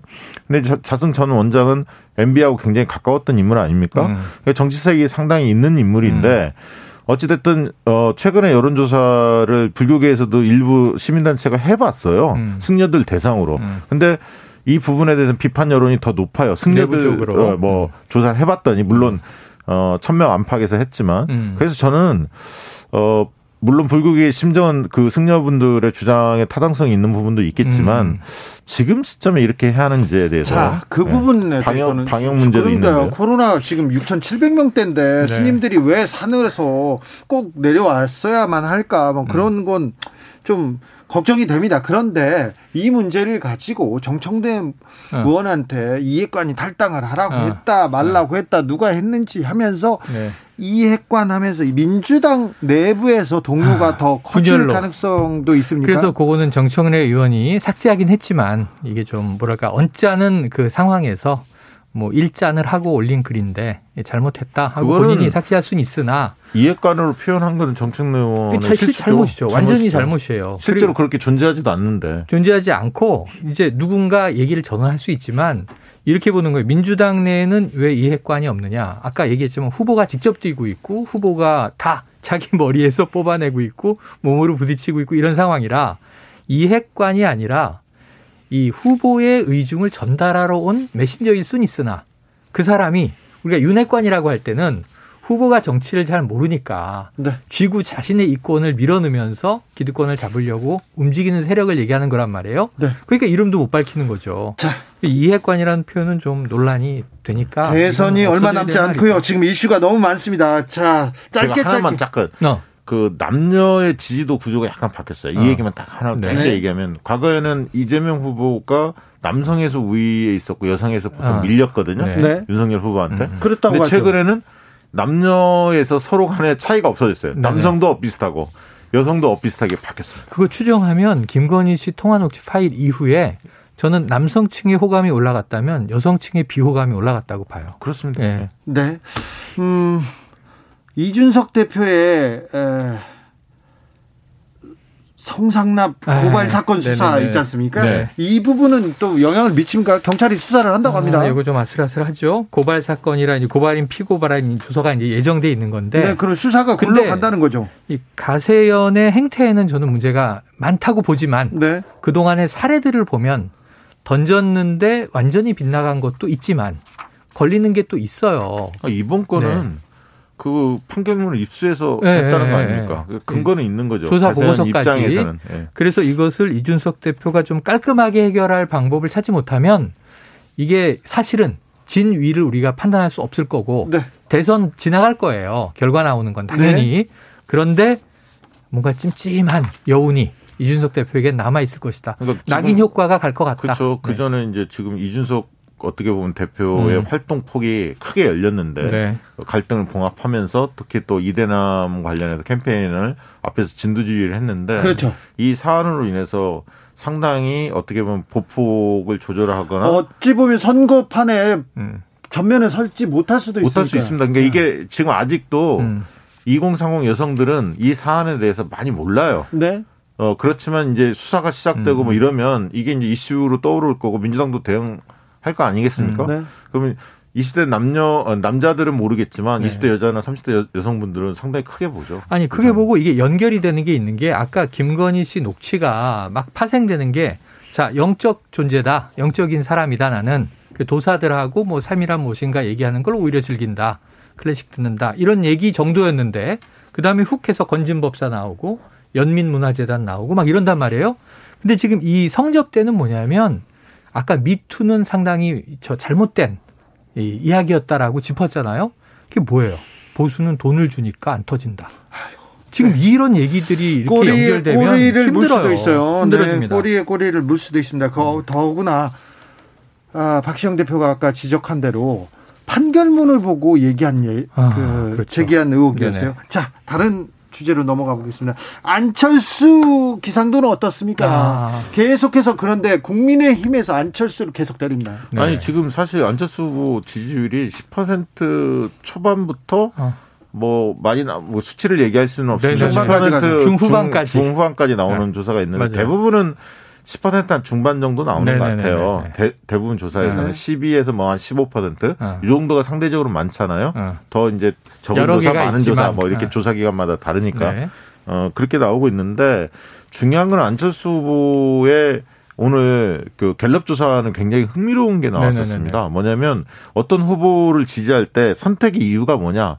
그 후보를 좋아서 지지한다. 음. 아니면 다른 후보가 싫어서 지지한다. 네. 요거를 냈는데 통계표를 보시면 갤럽 조사를 보시면 음. 굉장히 흥미롭습니다. 그러니까 이재명, 윤석열, 안철수의 음, 음. 세 분을 네네네네네. 지지하는 분들의 패턴이 완전히 달라요. 네, 제가 뭐 맞아요. 수치를 얘기하지는 않겠지만 이, 이재명 후보 쪽을 지지하는 분들은 이재명 후보가 좋아서 이게 응답이 훨씬 높고요. 예. 그다음에 어, 윤석열 후보의 경우는 둘의 응답이 엇비슷합니다. 그러니까 윤석열 후보가 좋아서 다른 후보가 싫어서 이게 엇비슷한데 안철수 후보의 경우에는 안철수 후보가 좋아서는 많지 않고 다른 후보가 싫어서 안철수 후보를 지지한다는 여론이 훨씬 많거든요. 플랜 B. 그래서 계속 지지 의향, 지지 강도를 측정해봐도 안철수 후보의 지지층이 음. 상대적으로 지지 강도가 낮습니다. 네네. 다른 후보로 옮겨갈 네. 가능성이 그런 조사들이 많이 나오기 때문에 네. 아직은 안철수 후보가 조금은 음. 더 노력을 해야 변수가 될 수 있다. 막판에 막판에 지지율은 쏠리지 않습니까? 그렇죠. 될 사람한테 몰리지 않습니까? 그렇죠.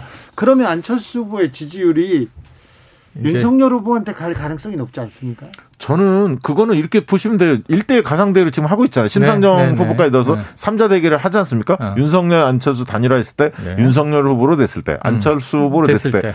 이재명 후보와의 이 경합을 음. 여론조사 많이 쏟아지잖아요. 네네. 유심 보시면 아, 윤석열 후보와 이재명 후보가 양자 간의 싸움, 심상정 음. 후보가 나온다는 전제에 삼자 싸움을 했을 때 보면 격차는 오차 범위 내에서 그, 안, 그 윤석열 후보가 앞서는 조사들이 많거든요, 대부분. 음, 음. 그러니까 오차 범위 밖으로 벌어지는 조사는 그렇게 많지는 않습니다. 특히 전화면접 조사에서. 네.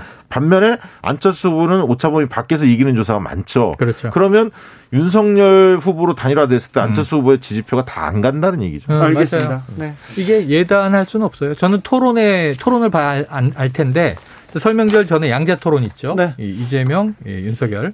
그 다음에 결국은 법정으로 들어가면 두 자릿수기 때문에 안철수 후보까지 포함된 다자 토론이 있단 말이에요. 네.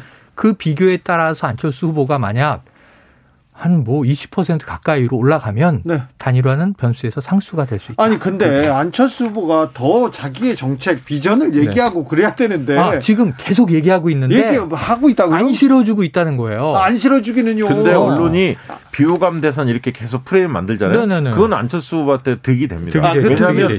정책 대결도. 실종되고요. 도덕성이 호감도와 직결되는 맞아요. 흐름이 아, 만들어지거든요. 안 실어주는 게 아닐 텐데. 자, 근데 예를 들면 자. 안철수는 무슨 대통령이냐? 그럼 네. 본인은 과학기술 대통령, 나 과학 대통령 되겠다. 지금 뭐 이재명 후보는 경제 대통령 되겠다. 윤석열 후보는 정권 교체 대통령 되겠다. 이렇게 이해가 되는 거죠. 네, 알겠습니다. 자, 오늘 진중권 전 교수가 정의당에 나 복당. 복당했습니다. 음. 그래서 제가 제 아는 정의당 네. 지지자가 연락이 와가지고 아이고 정의당 죽어라 죽어라 하네 이렇게 얘기하시더라고요. 아니 사람이 들어왔는데 왜 네, 죽어라, 근데 죽어라. 근데 이거는 어떤 영향을 미치십니까? 아니 왜냐하면 최근에 진중권 전 동양대 교수의 이 행보와 언행을 보면 이 마치 보수인 것처럼 아, 본인은 보수라고 얘기한 적 없어요. 그냥 나는 나는 원래 이 자리에 있었다라고 하지만 윤석열 네, 후보 스탠스가 바뀌면서 예, 예, 주변에서 이렇게 공격하는 것처럼 그리고 보수의 지지를 많이 얻었죠. 네. 모든 언행이. 예? 그런데 정의당은 사실은 민주당보다 더 좌쪽에 있는 어찌 보면 상대적으로는 급진 진보 정당이란 아니, 말이에요. 원래 네. 진중권 후- 그 교수는 음. 모두가기의 전문가였는데 원래 과거에는 그랬지. 예.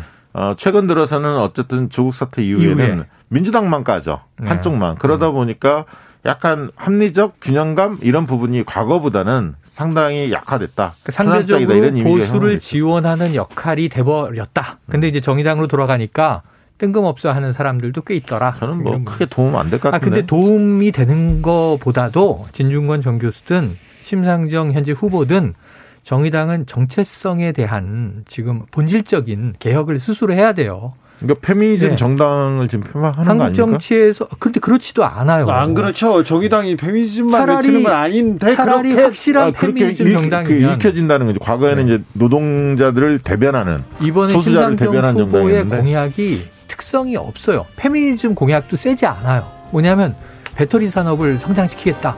이런 좀 굉장히 기성화된 공약. 이게 오히려 색깔이 없었던 게 문제였다. 근데 정체성부터 본질 좀 혁신을 해주시면 좋겠다. 정치연구소 영앤영 최영일 박시영 박시영 최영일 두 분 감사합니다. 고맙습니다. 저희는 잠시 숨 좀 돌리다가 6시 2부에서 찾아뵙겠습니다.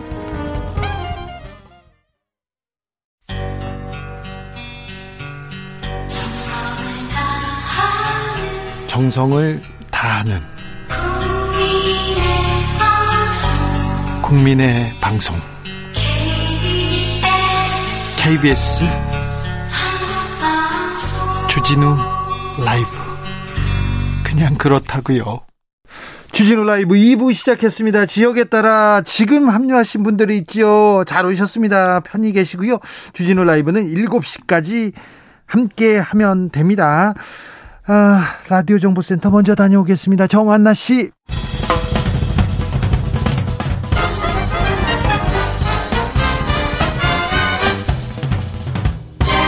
훅 인터뷰.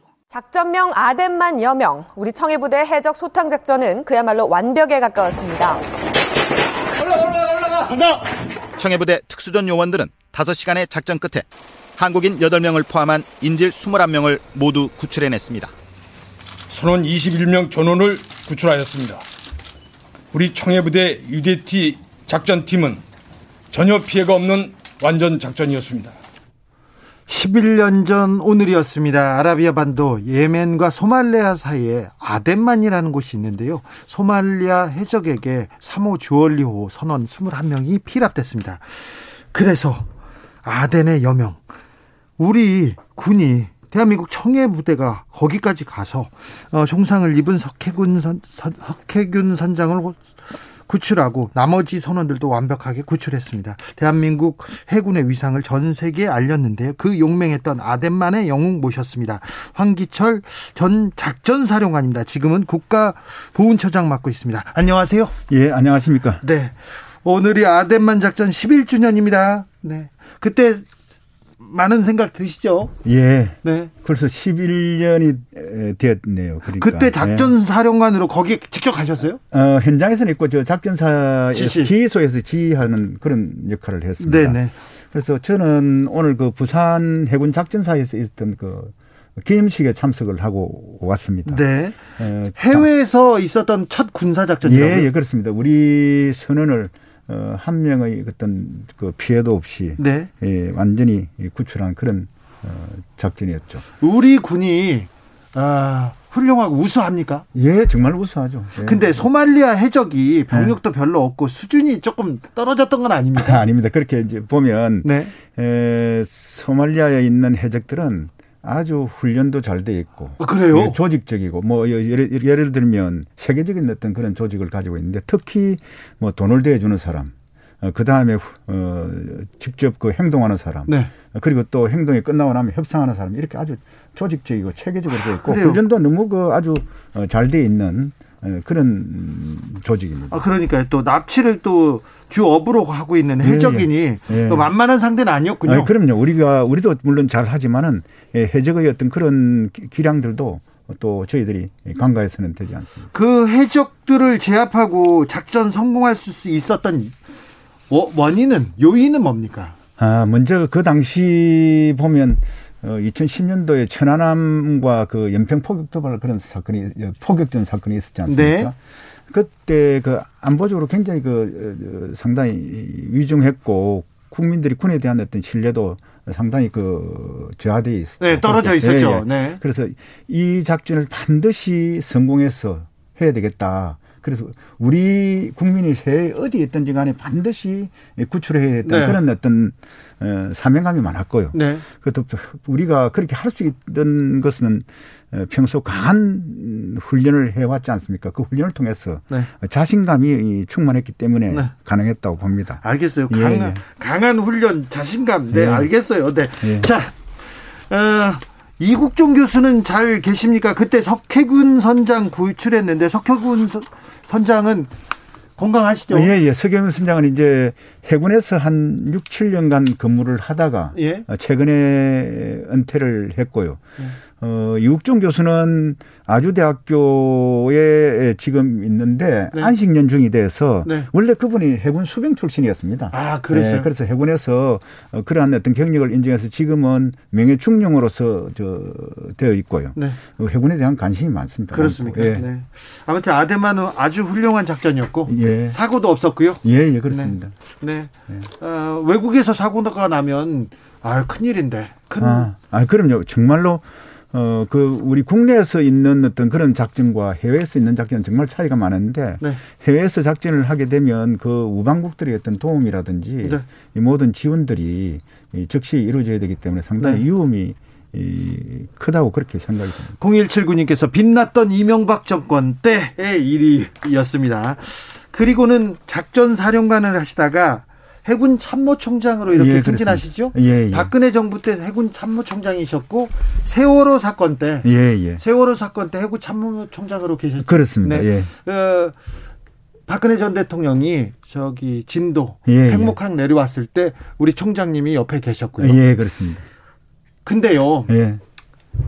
세월호가 네. 이렇게 그 이렇게 침몰할 때 네. 침몰할 때 해군 UDT 수색대 그런 정예 부대가 어 그 세월호에 도달했지 않습니까? 예, 예. 그런데 왜 그날 구조하지 않았습니까?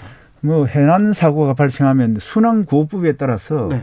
해경이 주도가 되고 예. 우리 군은 어 필요 요구한 사항에 대해서 지원을 그렇게 하도록 되어 있습니다. 네. 그래서 당시에 어떤 해경이 이 전반적인 어떤 사항 등을 고려해 가지고 네. 뭐 조치를 한 것으로 그렇게 알고 있습니다. 4월 16일 날 네. 그리고 4월 17일 날 그때 구조를 했었어야 되는데 그때는 해경이 해경이 해군은 조금 물러나 있어 이렇게 했습니까? 뭐 그 상황에 대해서는 제가 현장에 있지 않아서 정확히 모르겠습니다. 아무튼 해경이 모든 사항을 판단을 해서 예. 그런 조치한 것으로 알고 있고 또 우리 군은 지원하는 전력으로서 그분들의 어떤 어, 지시에 따라서 행동을 네. 했습니다. 해군이 구하려고 네. 세월호 구조를 위해서 열심히 또 나섰죠.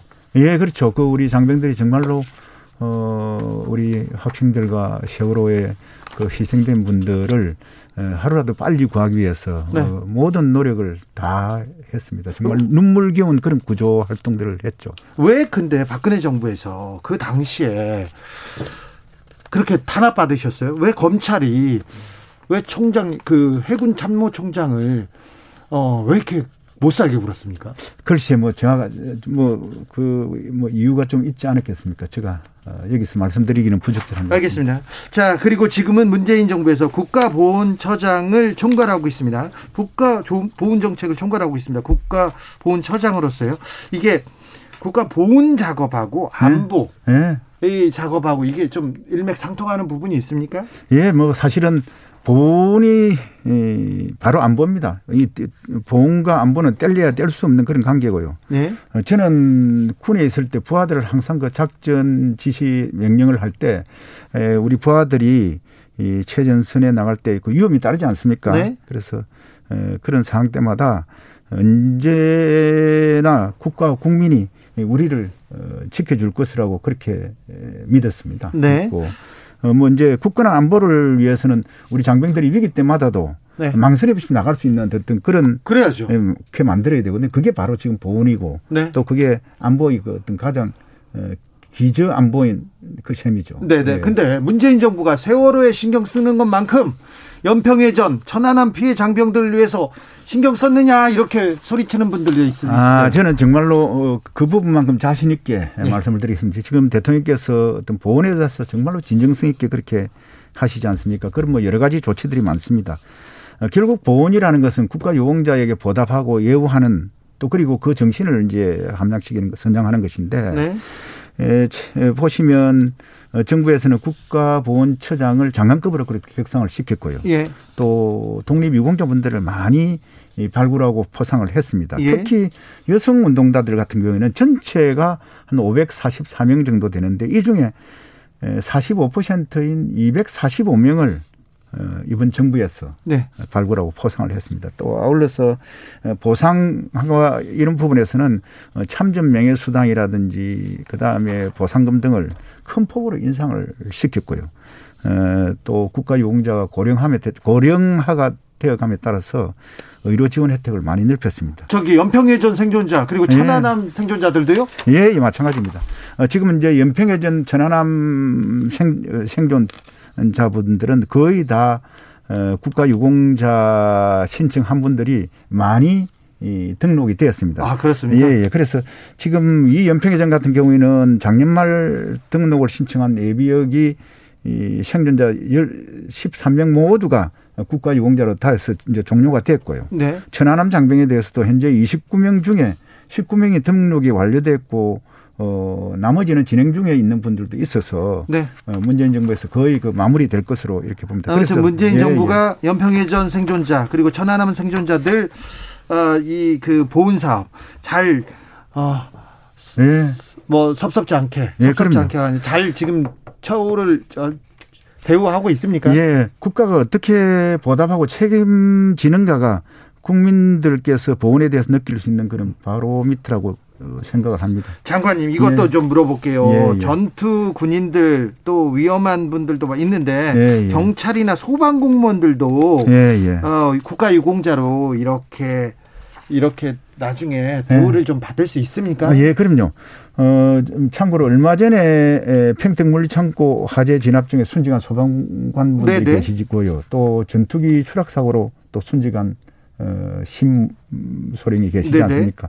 뭐 이분들 같은 경우에는 당연히 이 그런 사실관계가 명백하기 때문에 네. 지금까지 해오던 어떤 보훈 심사 절차 등을 생략하고 네. 곧바로 국가가 책임지고 예우하도록 그렇게 조치를 하고 있습니다. 알겠습니다. 이호 유고님, 아유 그렇군요. 보훈이 잘 돼야 합니다. 그러면 국가를 위해서 국민을 위해서 애쓰다가 이렇게 다치거나 순직하신 분들한테는 국가가 예, 예. 국민들이 예우를 해야죠. 그게 또 선진국이고 강대국이죠. 해군 초- 참모총장이고요. 저 작전통이고 그래서 제가 좀 물어볼게요. 예.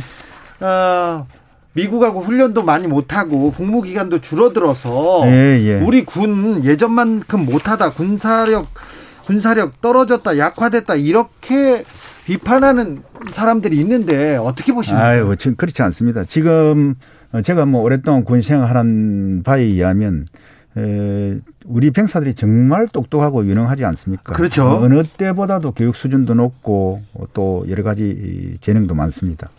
그래서 중요한 것은 어, 이 자원들을 학교나 사회에서 배운 것을 어떻게 잘 군에서 적용을 시키고 예. 또 이해시키는가 관건인 것 같습니다. 네. 예전에는 뭐 다 몸으로 싸운다는 그런 생각을 해서 그런지 예, 근데 요즘은 몸이 아니라 실력으로 싸우지 않습니까? 네. 그래서 어, 앞으로 우리 간부들이 군에서 더 많이 고민해서 전투력을 어, 최대로 maximize 해야 된다고 네. 그렇게 생각을 하고 있습니다. 차장님 우리 안보 예. 미래는 어떻습니까? 어떤 방향으로 또 가야 할까요? 아, 뭐, 음, 지금 제가 볼 때는 실용적으로 가야 된다고 이렇게 생각을 합니다. 네. 다시 말씀드리면 어떤 포괄적인 어떤 위협에 대응한 핵심 전력을 위주로 해서 미래를 준비해야 된다고 보는데요. 어, 예를 들면 문재인 정부에서 어, 한국형 항공모함 사업을 추진토록 그렇게 했지 않습니까? 이러한 그 핵심 전력 같은 경우는 북한이나 주변국에 대응해서 포괄적 안보를 안보 능력을 획기적으로 향상시킬 수가 있고요.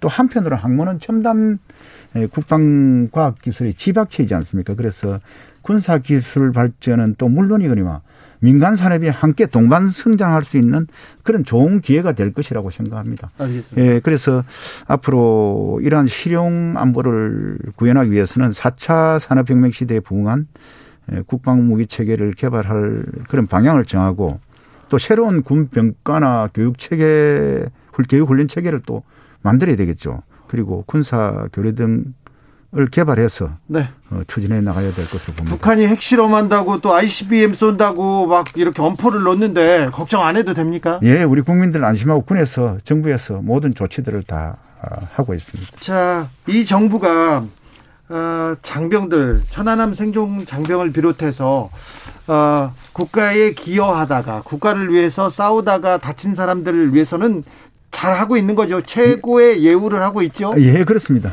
예, 그, 어, 이 부분은 뭐 잘 아시지만은 어, 우리가 가족 중에 누가 한 분이 다치면 그 가족이 돌보듯이 우리 국가를 위하다가 어, 다치시거나 네. 한 분들에 대해서는 우리 국가와 국민이 이, 책임지고 그분들에 대해서 보, 보상하고 예우하도록 그렇게 최선을 다하고 있습니다. 책임져 주십시오. 예, 당연히 책임져. 알겠습니다. 지금까지 황기철 국가 보훈처장이었습니다. 예, 감사합니다. 정치 피로, 사건 사고로 인한 피로, 고달픈 일상에서 오는 피로. 오늘 시사하셨습니까? 경험해 보세요.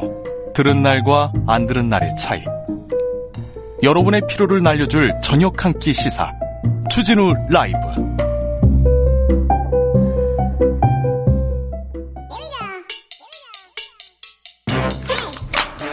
뉴스를 향한 진지한 고민 기자들의 수다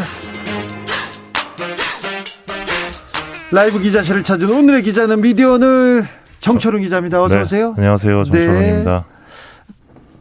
시작하기 전에 좀 물어볼게요. 네. 왜 재벌 회장은 기자한테 돈을 30억이나 빌렸을까요? 굉장히 특이한 사건이죠. 네. 그 한진그룹 조원태 회장이 그 김만배 전 머니투데이 기자에게 네. 30억 빌렸다. 예. 그게 지금 한국일보 단독 보도로 나온 상태인데요. 녹취록이 나왔다면서요. 예, 정영학 김만배 녹취록 가지고 지금 한국일보가 매일 단독을 내고 있는데 네. 그 녹취 중에 한 대목을 보면 이 조원태가 홍 회장 통해 돈 빌려달라고 한 거야. 요 대목이 예, 나오거든요. 예. 뭐 여기서 홍 회장은 홍성근 네, 홍선근 머니투데이의 대표이고요. 예, 50억 클럽의 또 주인공입니다. 네, 맞습니다. 최근 수요일자 보도를 보면 이 대장동 50억 클럽 6명 실명이 이제 완전히 등장하는데 곽상도도 있고 홍선근도 명확히 등장합니다. 있습니다. 예. 어, 그러니까 처음에 이 머투 쪽에서 홍선근 아니다라고 부인했었는데 거짓말이었던 예, 거 왜. 드러날 일을 뻔히 드러날 일을 이렇게 거짓말합니까? 네, 그리고 지금도 여전히 머, 머니투데이와 뉴시스, 뉴스원 같은 이 머투 계열사에서는 전혀 쓰지 않죠. 네, 기사가 안 나옵니다. 네. 어, 상속세 납부 때문에 뭐 급전이 필요해서 뭐 이런 뭐 어, 금전 관계가 오고 갔다는 보도가 나오고 있는데 조금 이해할 수 없어요. 네. 정말 이해가 안 되죠. 사건입니다. 네, 재벌관은 은행에 얘기하면 바로 주는데 이상합니다. 특이합니다.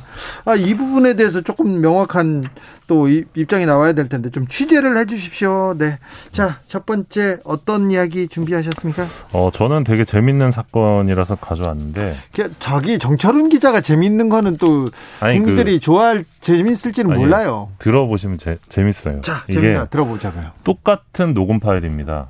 김건희 씨가 이제 서울의 소리 기자와 네. 대화한 똑같은 7시간 녹음 파일을 가지고 어, 서울 서부지법과 서울중앙지법이 전혀 다른 어, 가처분 결정문을 내놓은 거예요. 네, 하나는 지난주 금요일 날 나왔고요. 또 예. 하나는 이번 주 수요일 날 나왔는데 어 앞서 이제 금요일 날 나왔던 서부지법의 어, 가처분 결정문에서 이제 방송을 하면 안 된다. 금지한 영역들이 있었습니다. 네. 근데 그 부분을 어 수요일 날 서울중앙지법에서는 전부 다 방송이 가능하다 이렇게 판단을 한 거거든요. 허허 이 판사는 안 된다고 했는데 저 판사가 네. 불과 며칠 만에 괜찮다고 예, 그랬어요. 5일 만에. 네. 그래서 상당히 이거는 똑같은 어떤 녹음 파일을 가지고 네. 상반된 결과가 나와서 좀 주목해볼 만한 대목인데 어, 앞서 서울지법, 서울 서부지법에서 방송하면 안 된다라고 했던 대목이 이 도이치모터스 주가 조작 의혹 등 김건희와 김건희에 대해 제기된 의혹 중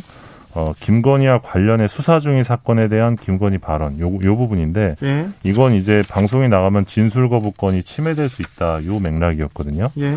근데 서울중앙지법의 경우는 어, 수사 중인 사건에 대한 김 씨의 입장은 국민들의 공적 관심사이자 검증의 대상이다 이렇게 다른 판단을 합니다. 예.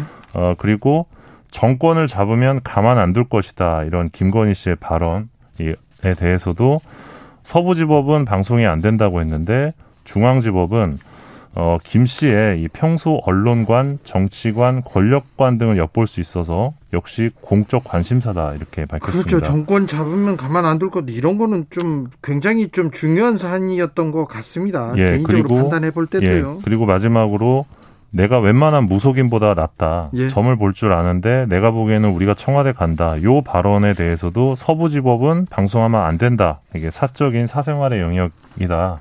공적 부분이 아니다라고 판단을 했는데 네. 중앙지법의 경우는 어, 누가 어떻게 대통령에 당선될 것인지 이 국가적으로 매우 중요한 이슈에 대해서 김 씨가 평소 객관적 증거에 근거에 따라 합리적 판단을 하고 있는지 여부를 유권자들이 검증할 수 있는 내용에 해당한다 이러면서 역시 공적 관심사에 해당한다고 판단을 했습니다. 네.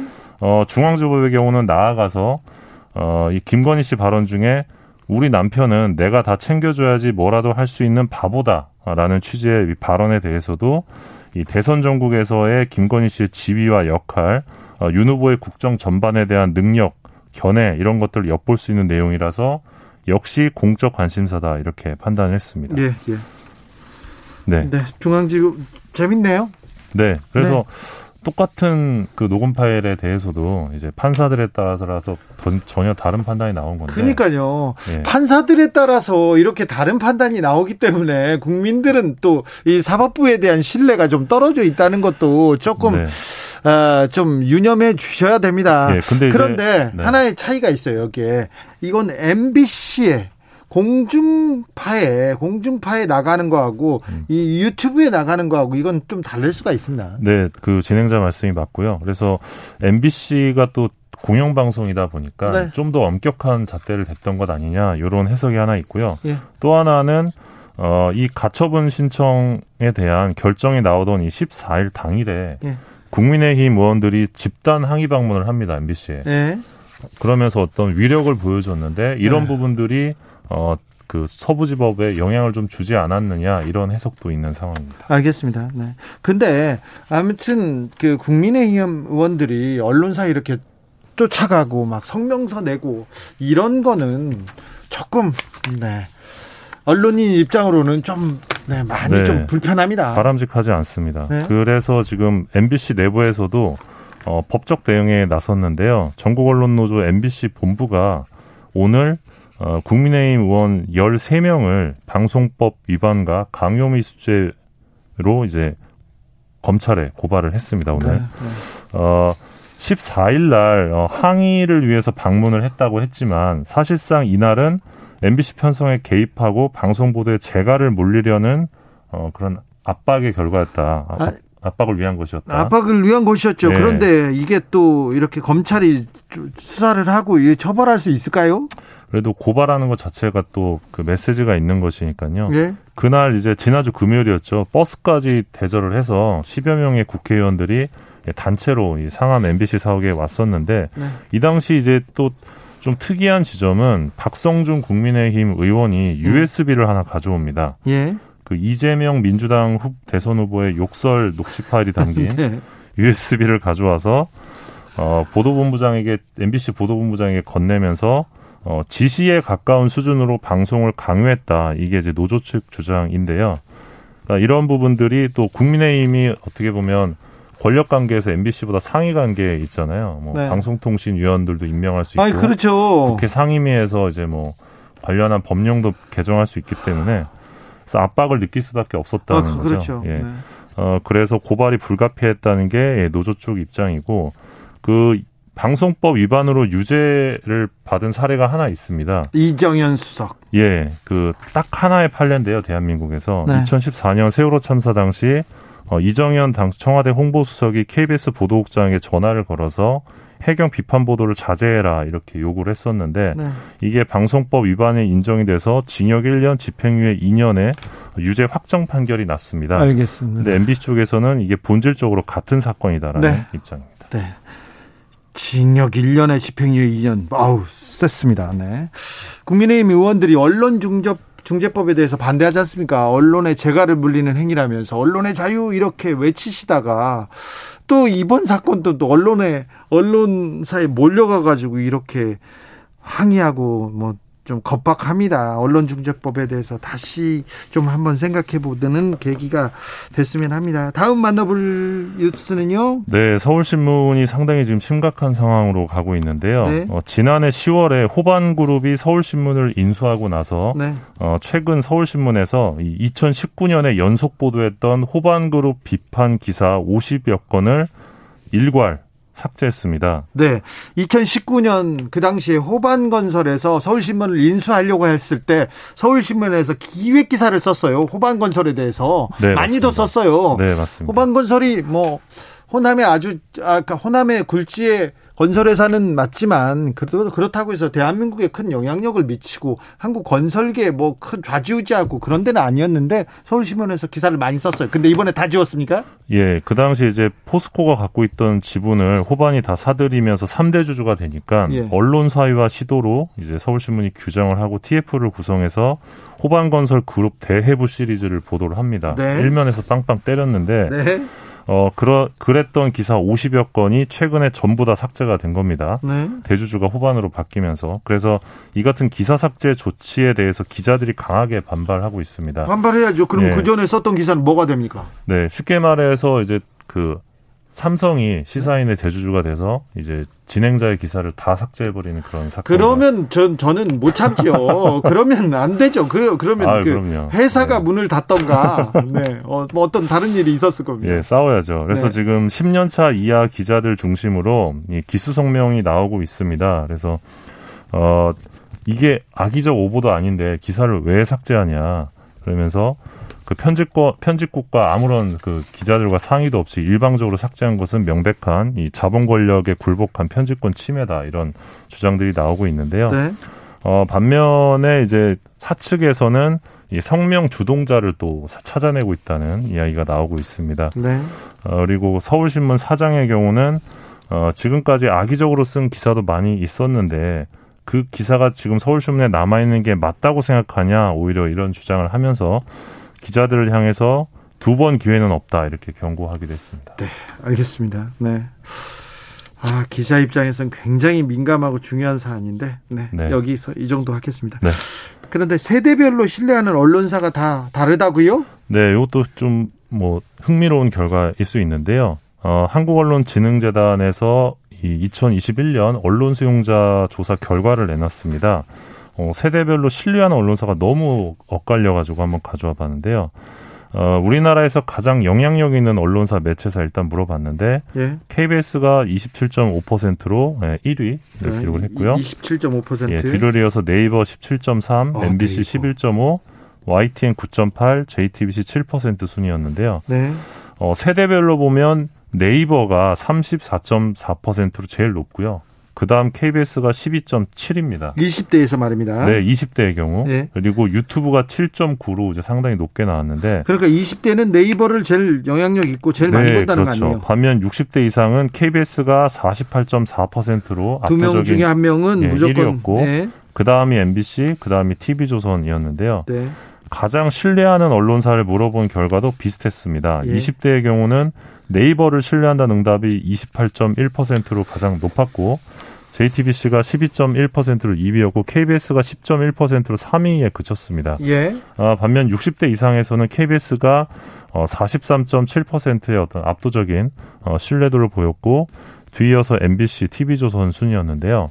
그러니까 이런 경향성을 감안하면 현재까지는 여전히 KBS가 좀 압도적인 신뢰도나 영향력을 갖고 있지만 점점 시대가 흐를수록 이 네이버나 유튜브 같은 플랫폼을 언론으로 인식하는 사람들이 늘고 또 신뢰하는 비율도 늘어날 수밖에 없고 이 반면에 KBS나 MBC 같은 이 소위 legacy 미디어의 영향력과 신뢰도는 어, 하락할 수밖에 없다. 그래서 네이버 유튜브는 언론사가 아니죠. 그런데 네이버를 통해서 유튜브를 통해서 어, 뉴스를 접하고 있기 때문에 언론사의 역할을 하고 있어요 네, 지금. 그래서 많은 수용자들이 언론으로 인식하고 있는 상황입니다. 그렇죠. 나는 네이버를 통해서 뉴스를 보니까 네이버가 제일 제일 신뢰하는 언론사 이렇게 대답하는 거 아닙니까? 유튜브를 통해서 보고 있으니 네.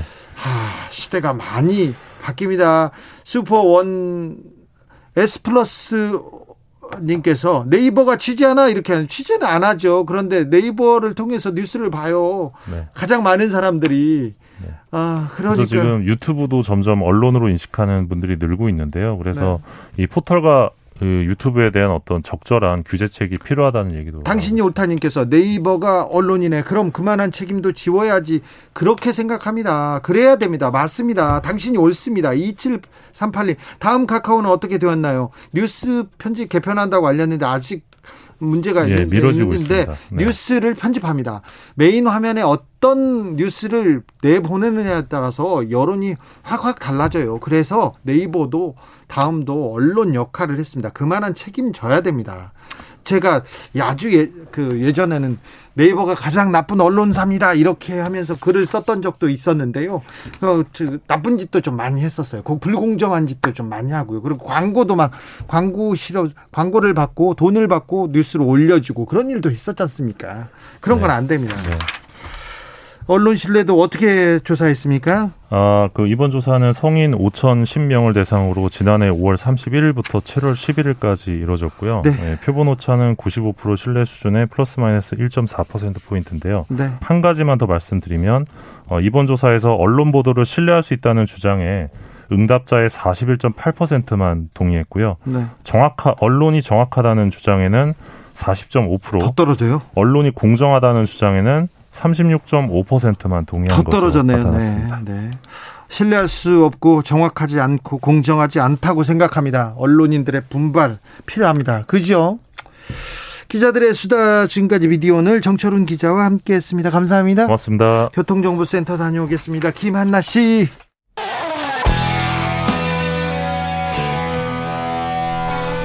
스치기만 해도 똑똑해진다. 드라이브 스루 시사 주진우 라이브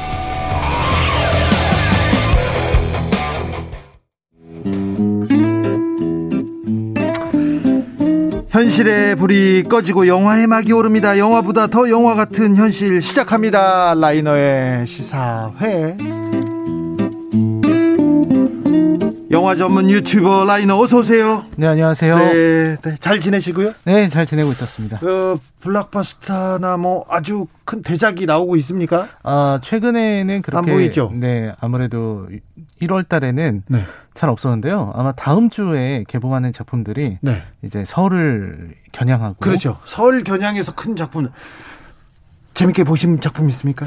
아, 저는 이제 그렇게 막 엄청나다 싶은 작품은 없었던 것 같습니다. 아, 이번에는요? 네. 네. 알겠습니다. 라인은 또, 네. 정확하거든요. 네. 네. 자, 오늘 어떤 이야기로 가볼까요? 아, 아마 이번 주에 이 사건을 말하지 않을 수 없을 것 같은데요. 네, 대통령 후보의 부인의 녹취록이 공개되면서 논란이 된 게 장안의 화제였습니다. 저도 네. 뭐 친구를 만나든 뭐 영화계 사람을 만나든 다들 이 얘기만 하더라고요. 그렇죠. 관심은 엄청났습니다. 네. 그래서 저는 요거 나름대로 가려들어야겠다 하고 있었는데 예. 한 부분이 좀 귀에 들어오더라고요. 예. 바로 그 김건희 씨가 안희정 전 지사와 김지은 씨에 대해서 이야기를 한 대목입니다. 예. 이제 뭐 그런 내용이었죠. 미투를 왜 하냐.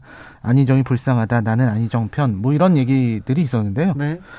어, 그때 그 내용들이 그런 게 있었어요. 뭐, 둘이 좋아서 그랬으면서 네. 웃기는 거 아니냐는 식의 발언이 있었습니다.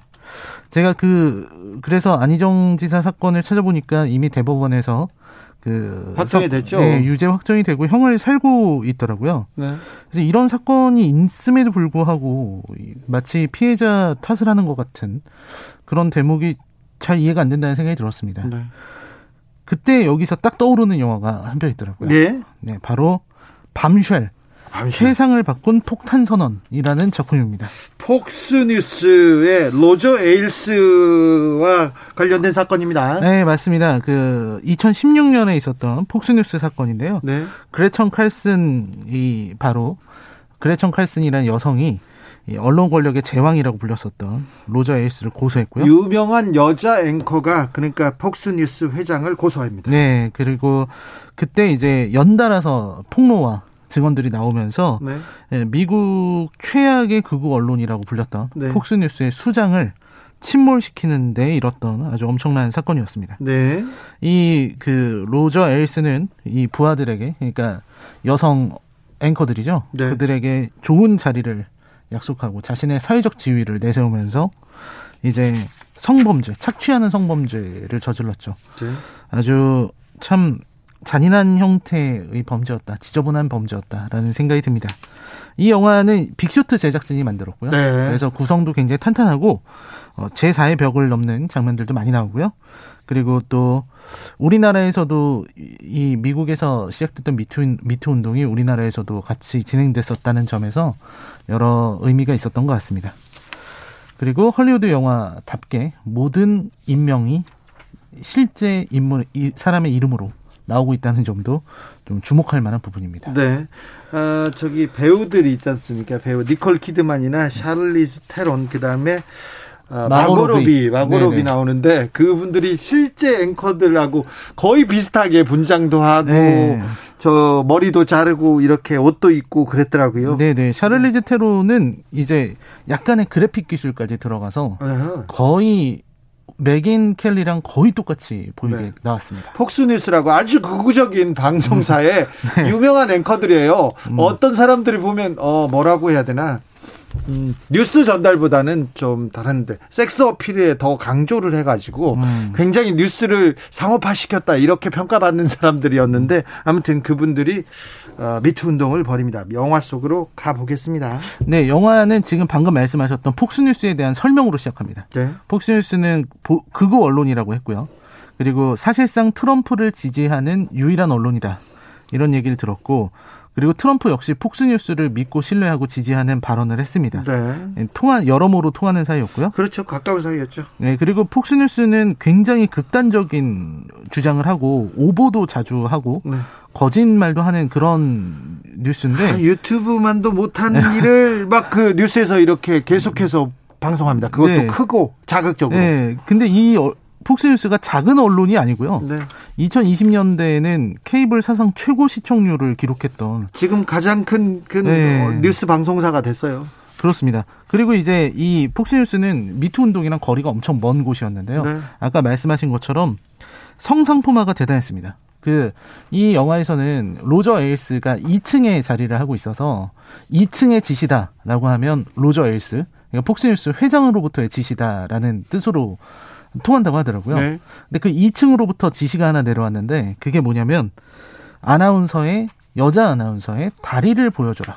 라는 지시였습니다. 네. 그래서 뉴스 데스크의 하단을 투명하게 바꾸고요. 네. 그래서 다리를 노출시키고 보일 때 말 때. 네, 그리고 이 뉴스가 들어가기 전에 카메라 앵글을 하단으로 잡아서 이 여성 아나운서의 각선미를 이렇게 강조하는 네. 식으로 뉴스를 만들었고 그게 시청률 올라갔습니다. 그렇죠. 그리고 계속해서 치마 길이를 짧게 하죠. 네, 그리고 이제 실제 그랬어요. 나중에 나오는 얘기인데 폭스뉴스에는 바지가 없다. 네. 어, 바지 같은 건 존재하지 않는다. 네. 이런 얘기가 있을 정도였습니다. 그리고 이제 그레천 칼슨이라는 사람은 폭스뉴스 내의 혁명가 같은 사람이었습니다. 그래서 민난 뉴스 같은 걸 하기도 했어요. 네. 이 성적 대상화에 대해서 성상품화 이런 거에 대해서 반대하기 위한 거였는데 거기에 대해서도 로저 에일스는 폭언을 퍼붓습니다. 나이 먹은 여자의 맨 얼굴을 보고 싶어하는 시청자는 없다.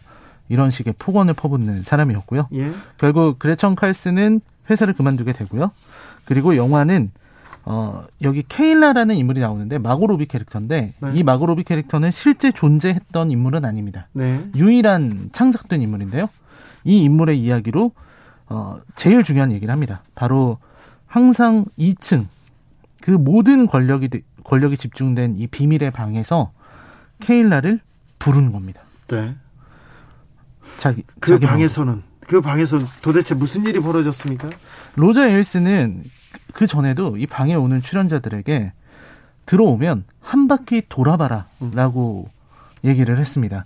그러면 여자 출연자들이 아, 왜 돌아야 하나요? 이렇게 물어보면 TV는 영상 매체니까 내가 봐야 된다. 라는 식으로 얘기를 했습니다.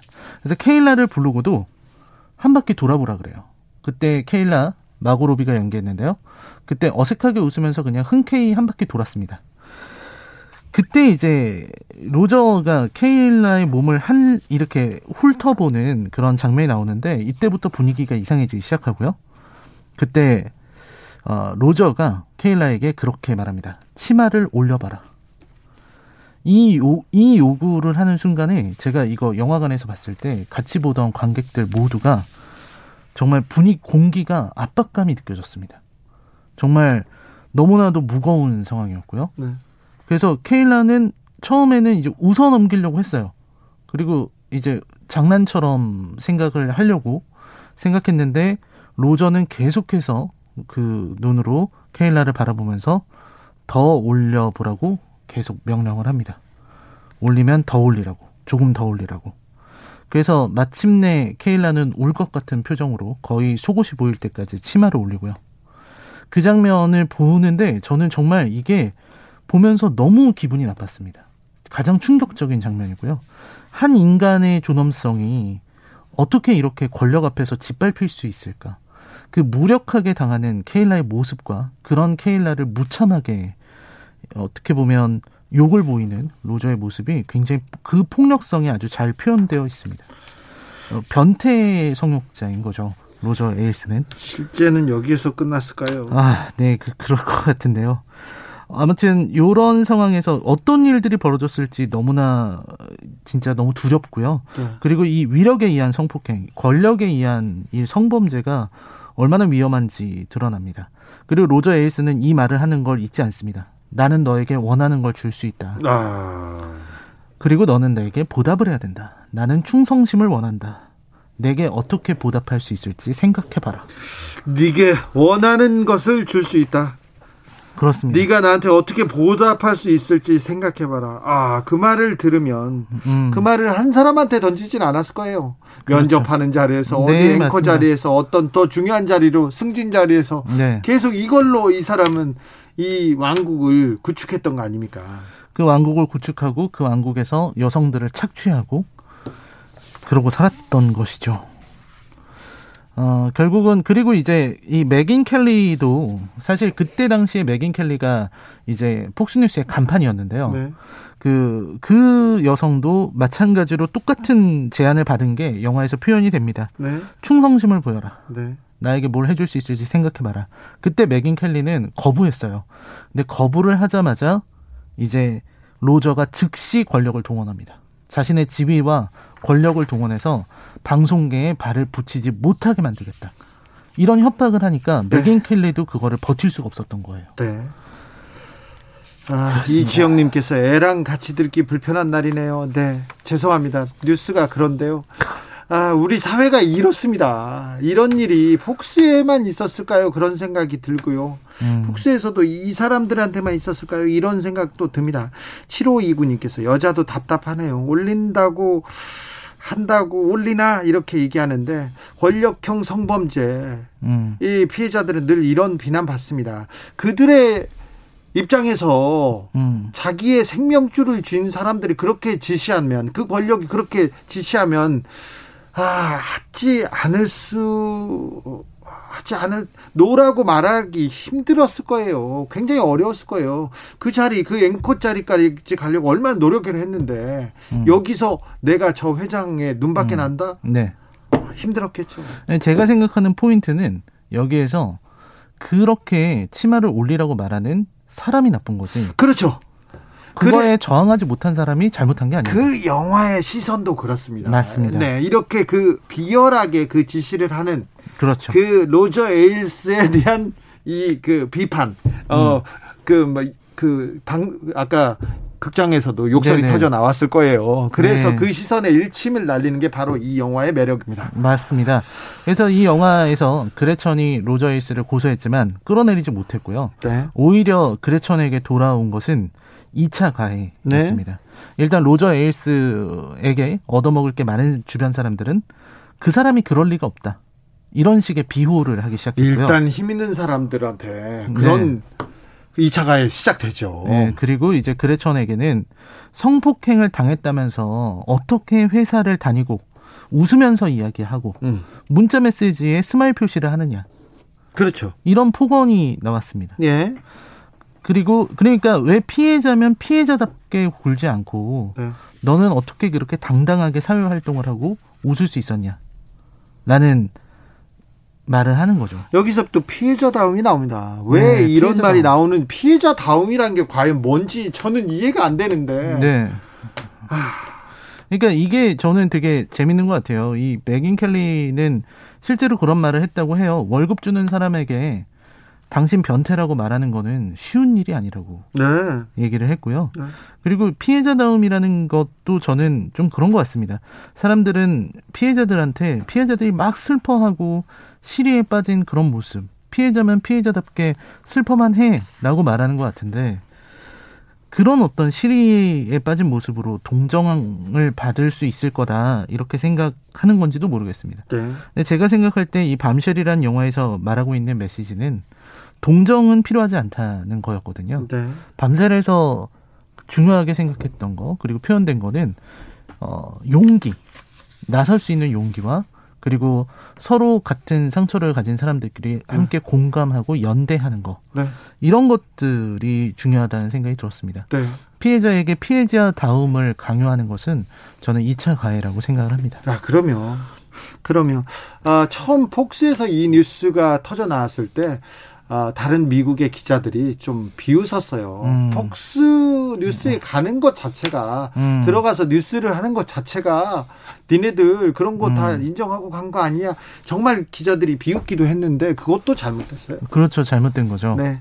왜냐면 여기서 이 케일라도 폭스뉴스에 온 이유가 우리 아버지가 폭스뉴스를 너무 좋아하고 우리 집안도 폭스뉴스를 좋은 뉴스라고 생각해서 그냥 온 순수한 사람들도 있습니다. 네. 순진했던 거죠. 순, 순진했던 거죠. 그리고 또 근데 폭스, 폭스뉴스는 참 네.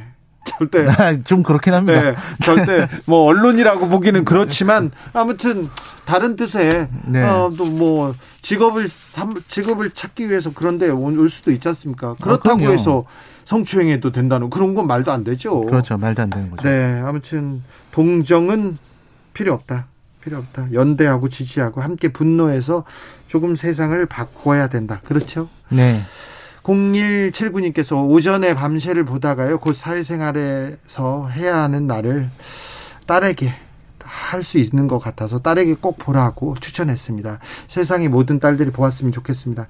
아, 네. 밤실 같은 일이 일어나면 안 되는데 일어날 음. 수도 있어요. 이 사회가 그래서 네 음. 이렇게 아 로저 에일스에 대한 드라마가 있습니다. Loudest Voice라는 그 드라마가 있는데요. 러셀 크로우가 이 악당 로저 에일스의 역할을 하고요. 어, 그 부인인가요? 부인은 시에나 밀러였고 또 음. 피해자는 나오미 와츠 나왔는데 그분들 어, 연기 너무 좋습니다. 저는 그 Loudest Voice 저, 정말 잘 봤습니다. 네. 네. 어, 꼭 좀 생각해 볼, 어, 우리가 한번 들여다봐야 될 그런 영화입니다. 구사사구님께서 이런 영화가 만들어져야 하는 현실이 싫어요. 근데 어떻게 해요? 현실이 그러니까 잘 보고 조금씩 조금씩 고쳐가야죠. 고쳐가야죠. 그리고 그렇죠. 그리고 뭐, 아, 누가 불쌍해, 뭐가 그래, 그렇게 함부로 얘기해서 얘기하면 또 피해받는 그런 음. 사람도 있습니다. 그러니까 조금 조심해야죠. 네, 그런 얘기 말씀입니다. 네, 특별히 또 어, 지도자가 되시겠다는 또 중요한 사람이 되겠다는 분들은 조심하셔야죠. 술집에서 그냥 친구들이랑 얘기할 때도 그런 말 하시면 안 됩니다. 상처받습니다. 네. 오늘 시사회의 작품은 밤쉘 세상을 바꾼 폭탄 선언이었습니다. 라이너 어, 영화 감사합니다. 네, 고맙습니다. 오늘도 수고하고 지친 자들이여 여기로 오라. 이곳은 주기자의 시사 맛집 주토피아. 주진우 라이브.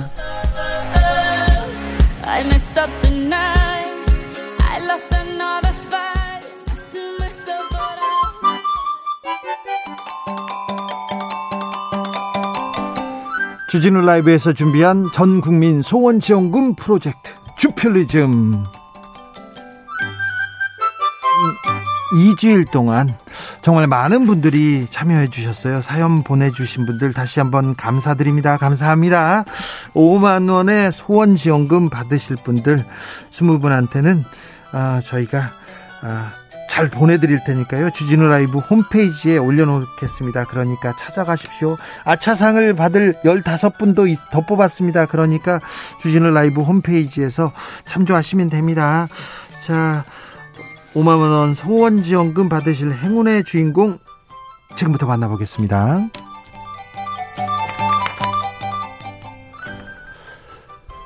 1928님께서 정치인에게 바란다. 국민을 향해 가르치려 하지 마세요. 충고하려 하지 마세요. 충고금지법 만들어주세요. 우리는 충분히 인식해요. 그렇습니다. 네. 국민의 뜻대로만 국민의 눈높이만 정치인들이 따라가면 됩니다. 정치인들, 종교인들 제발 국민 걱정 좀 덜게 좀 해주세요. 여러분께서 걱정을 더 주지 않습니까? 국민들 좀 걱정 좀 덜어 주십시오. 0993님께서는 100만원 주내 만에 그런 말보다 이미 낳은 아이들 더 잘 지키고 행복하게 해주는 정책 만들어주세요. 얘기하십니다. 네. 돈 준다. 뭐, 30조 받고 50조 준다, 80조 준다, 100조 준다 이런 얘기보다는요. 실질적인 아, 우리들이 행복하게 만드는 그런 정책 만들어 주세요.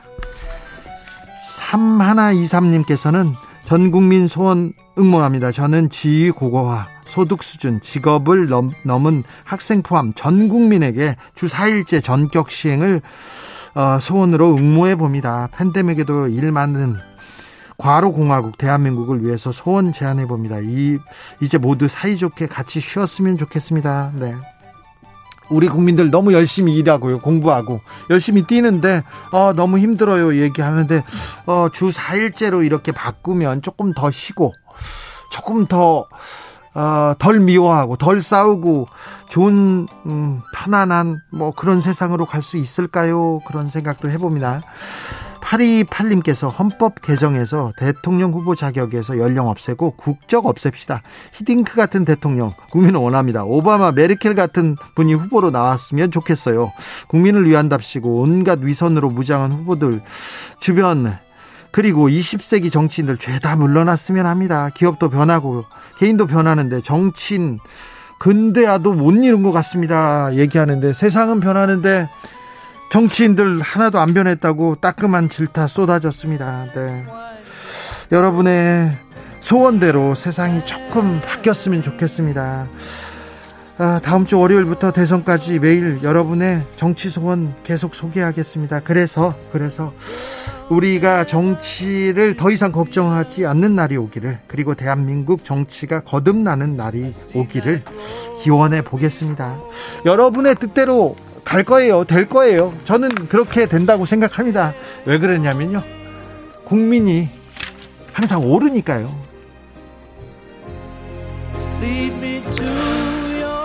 비틀즈의 The Long and Winding Road 들으면서 저는 여기서 인사드리겠습니다. 저는 내일 오후 5시 5분에 주진우 라이브 스페셜로 들어오겠습니다. 지금까지 주진우였습니다.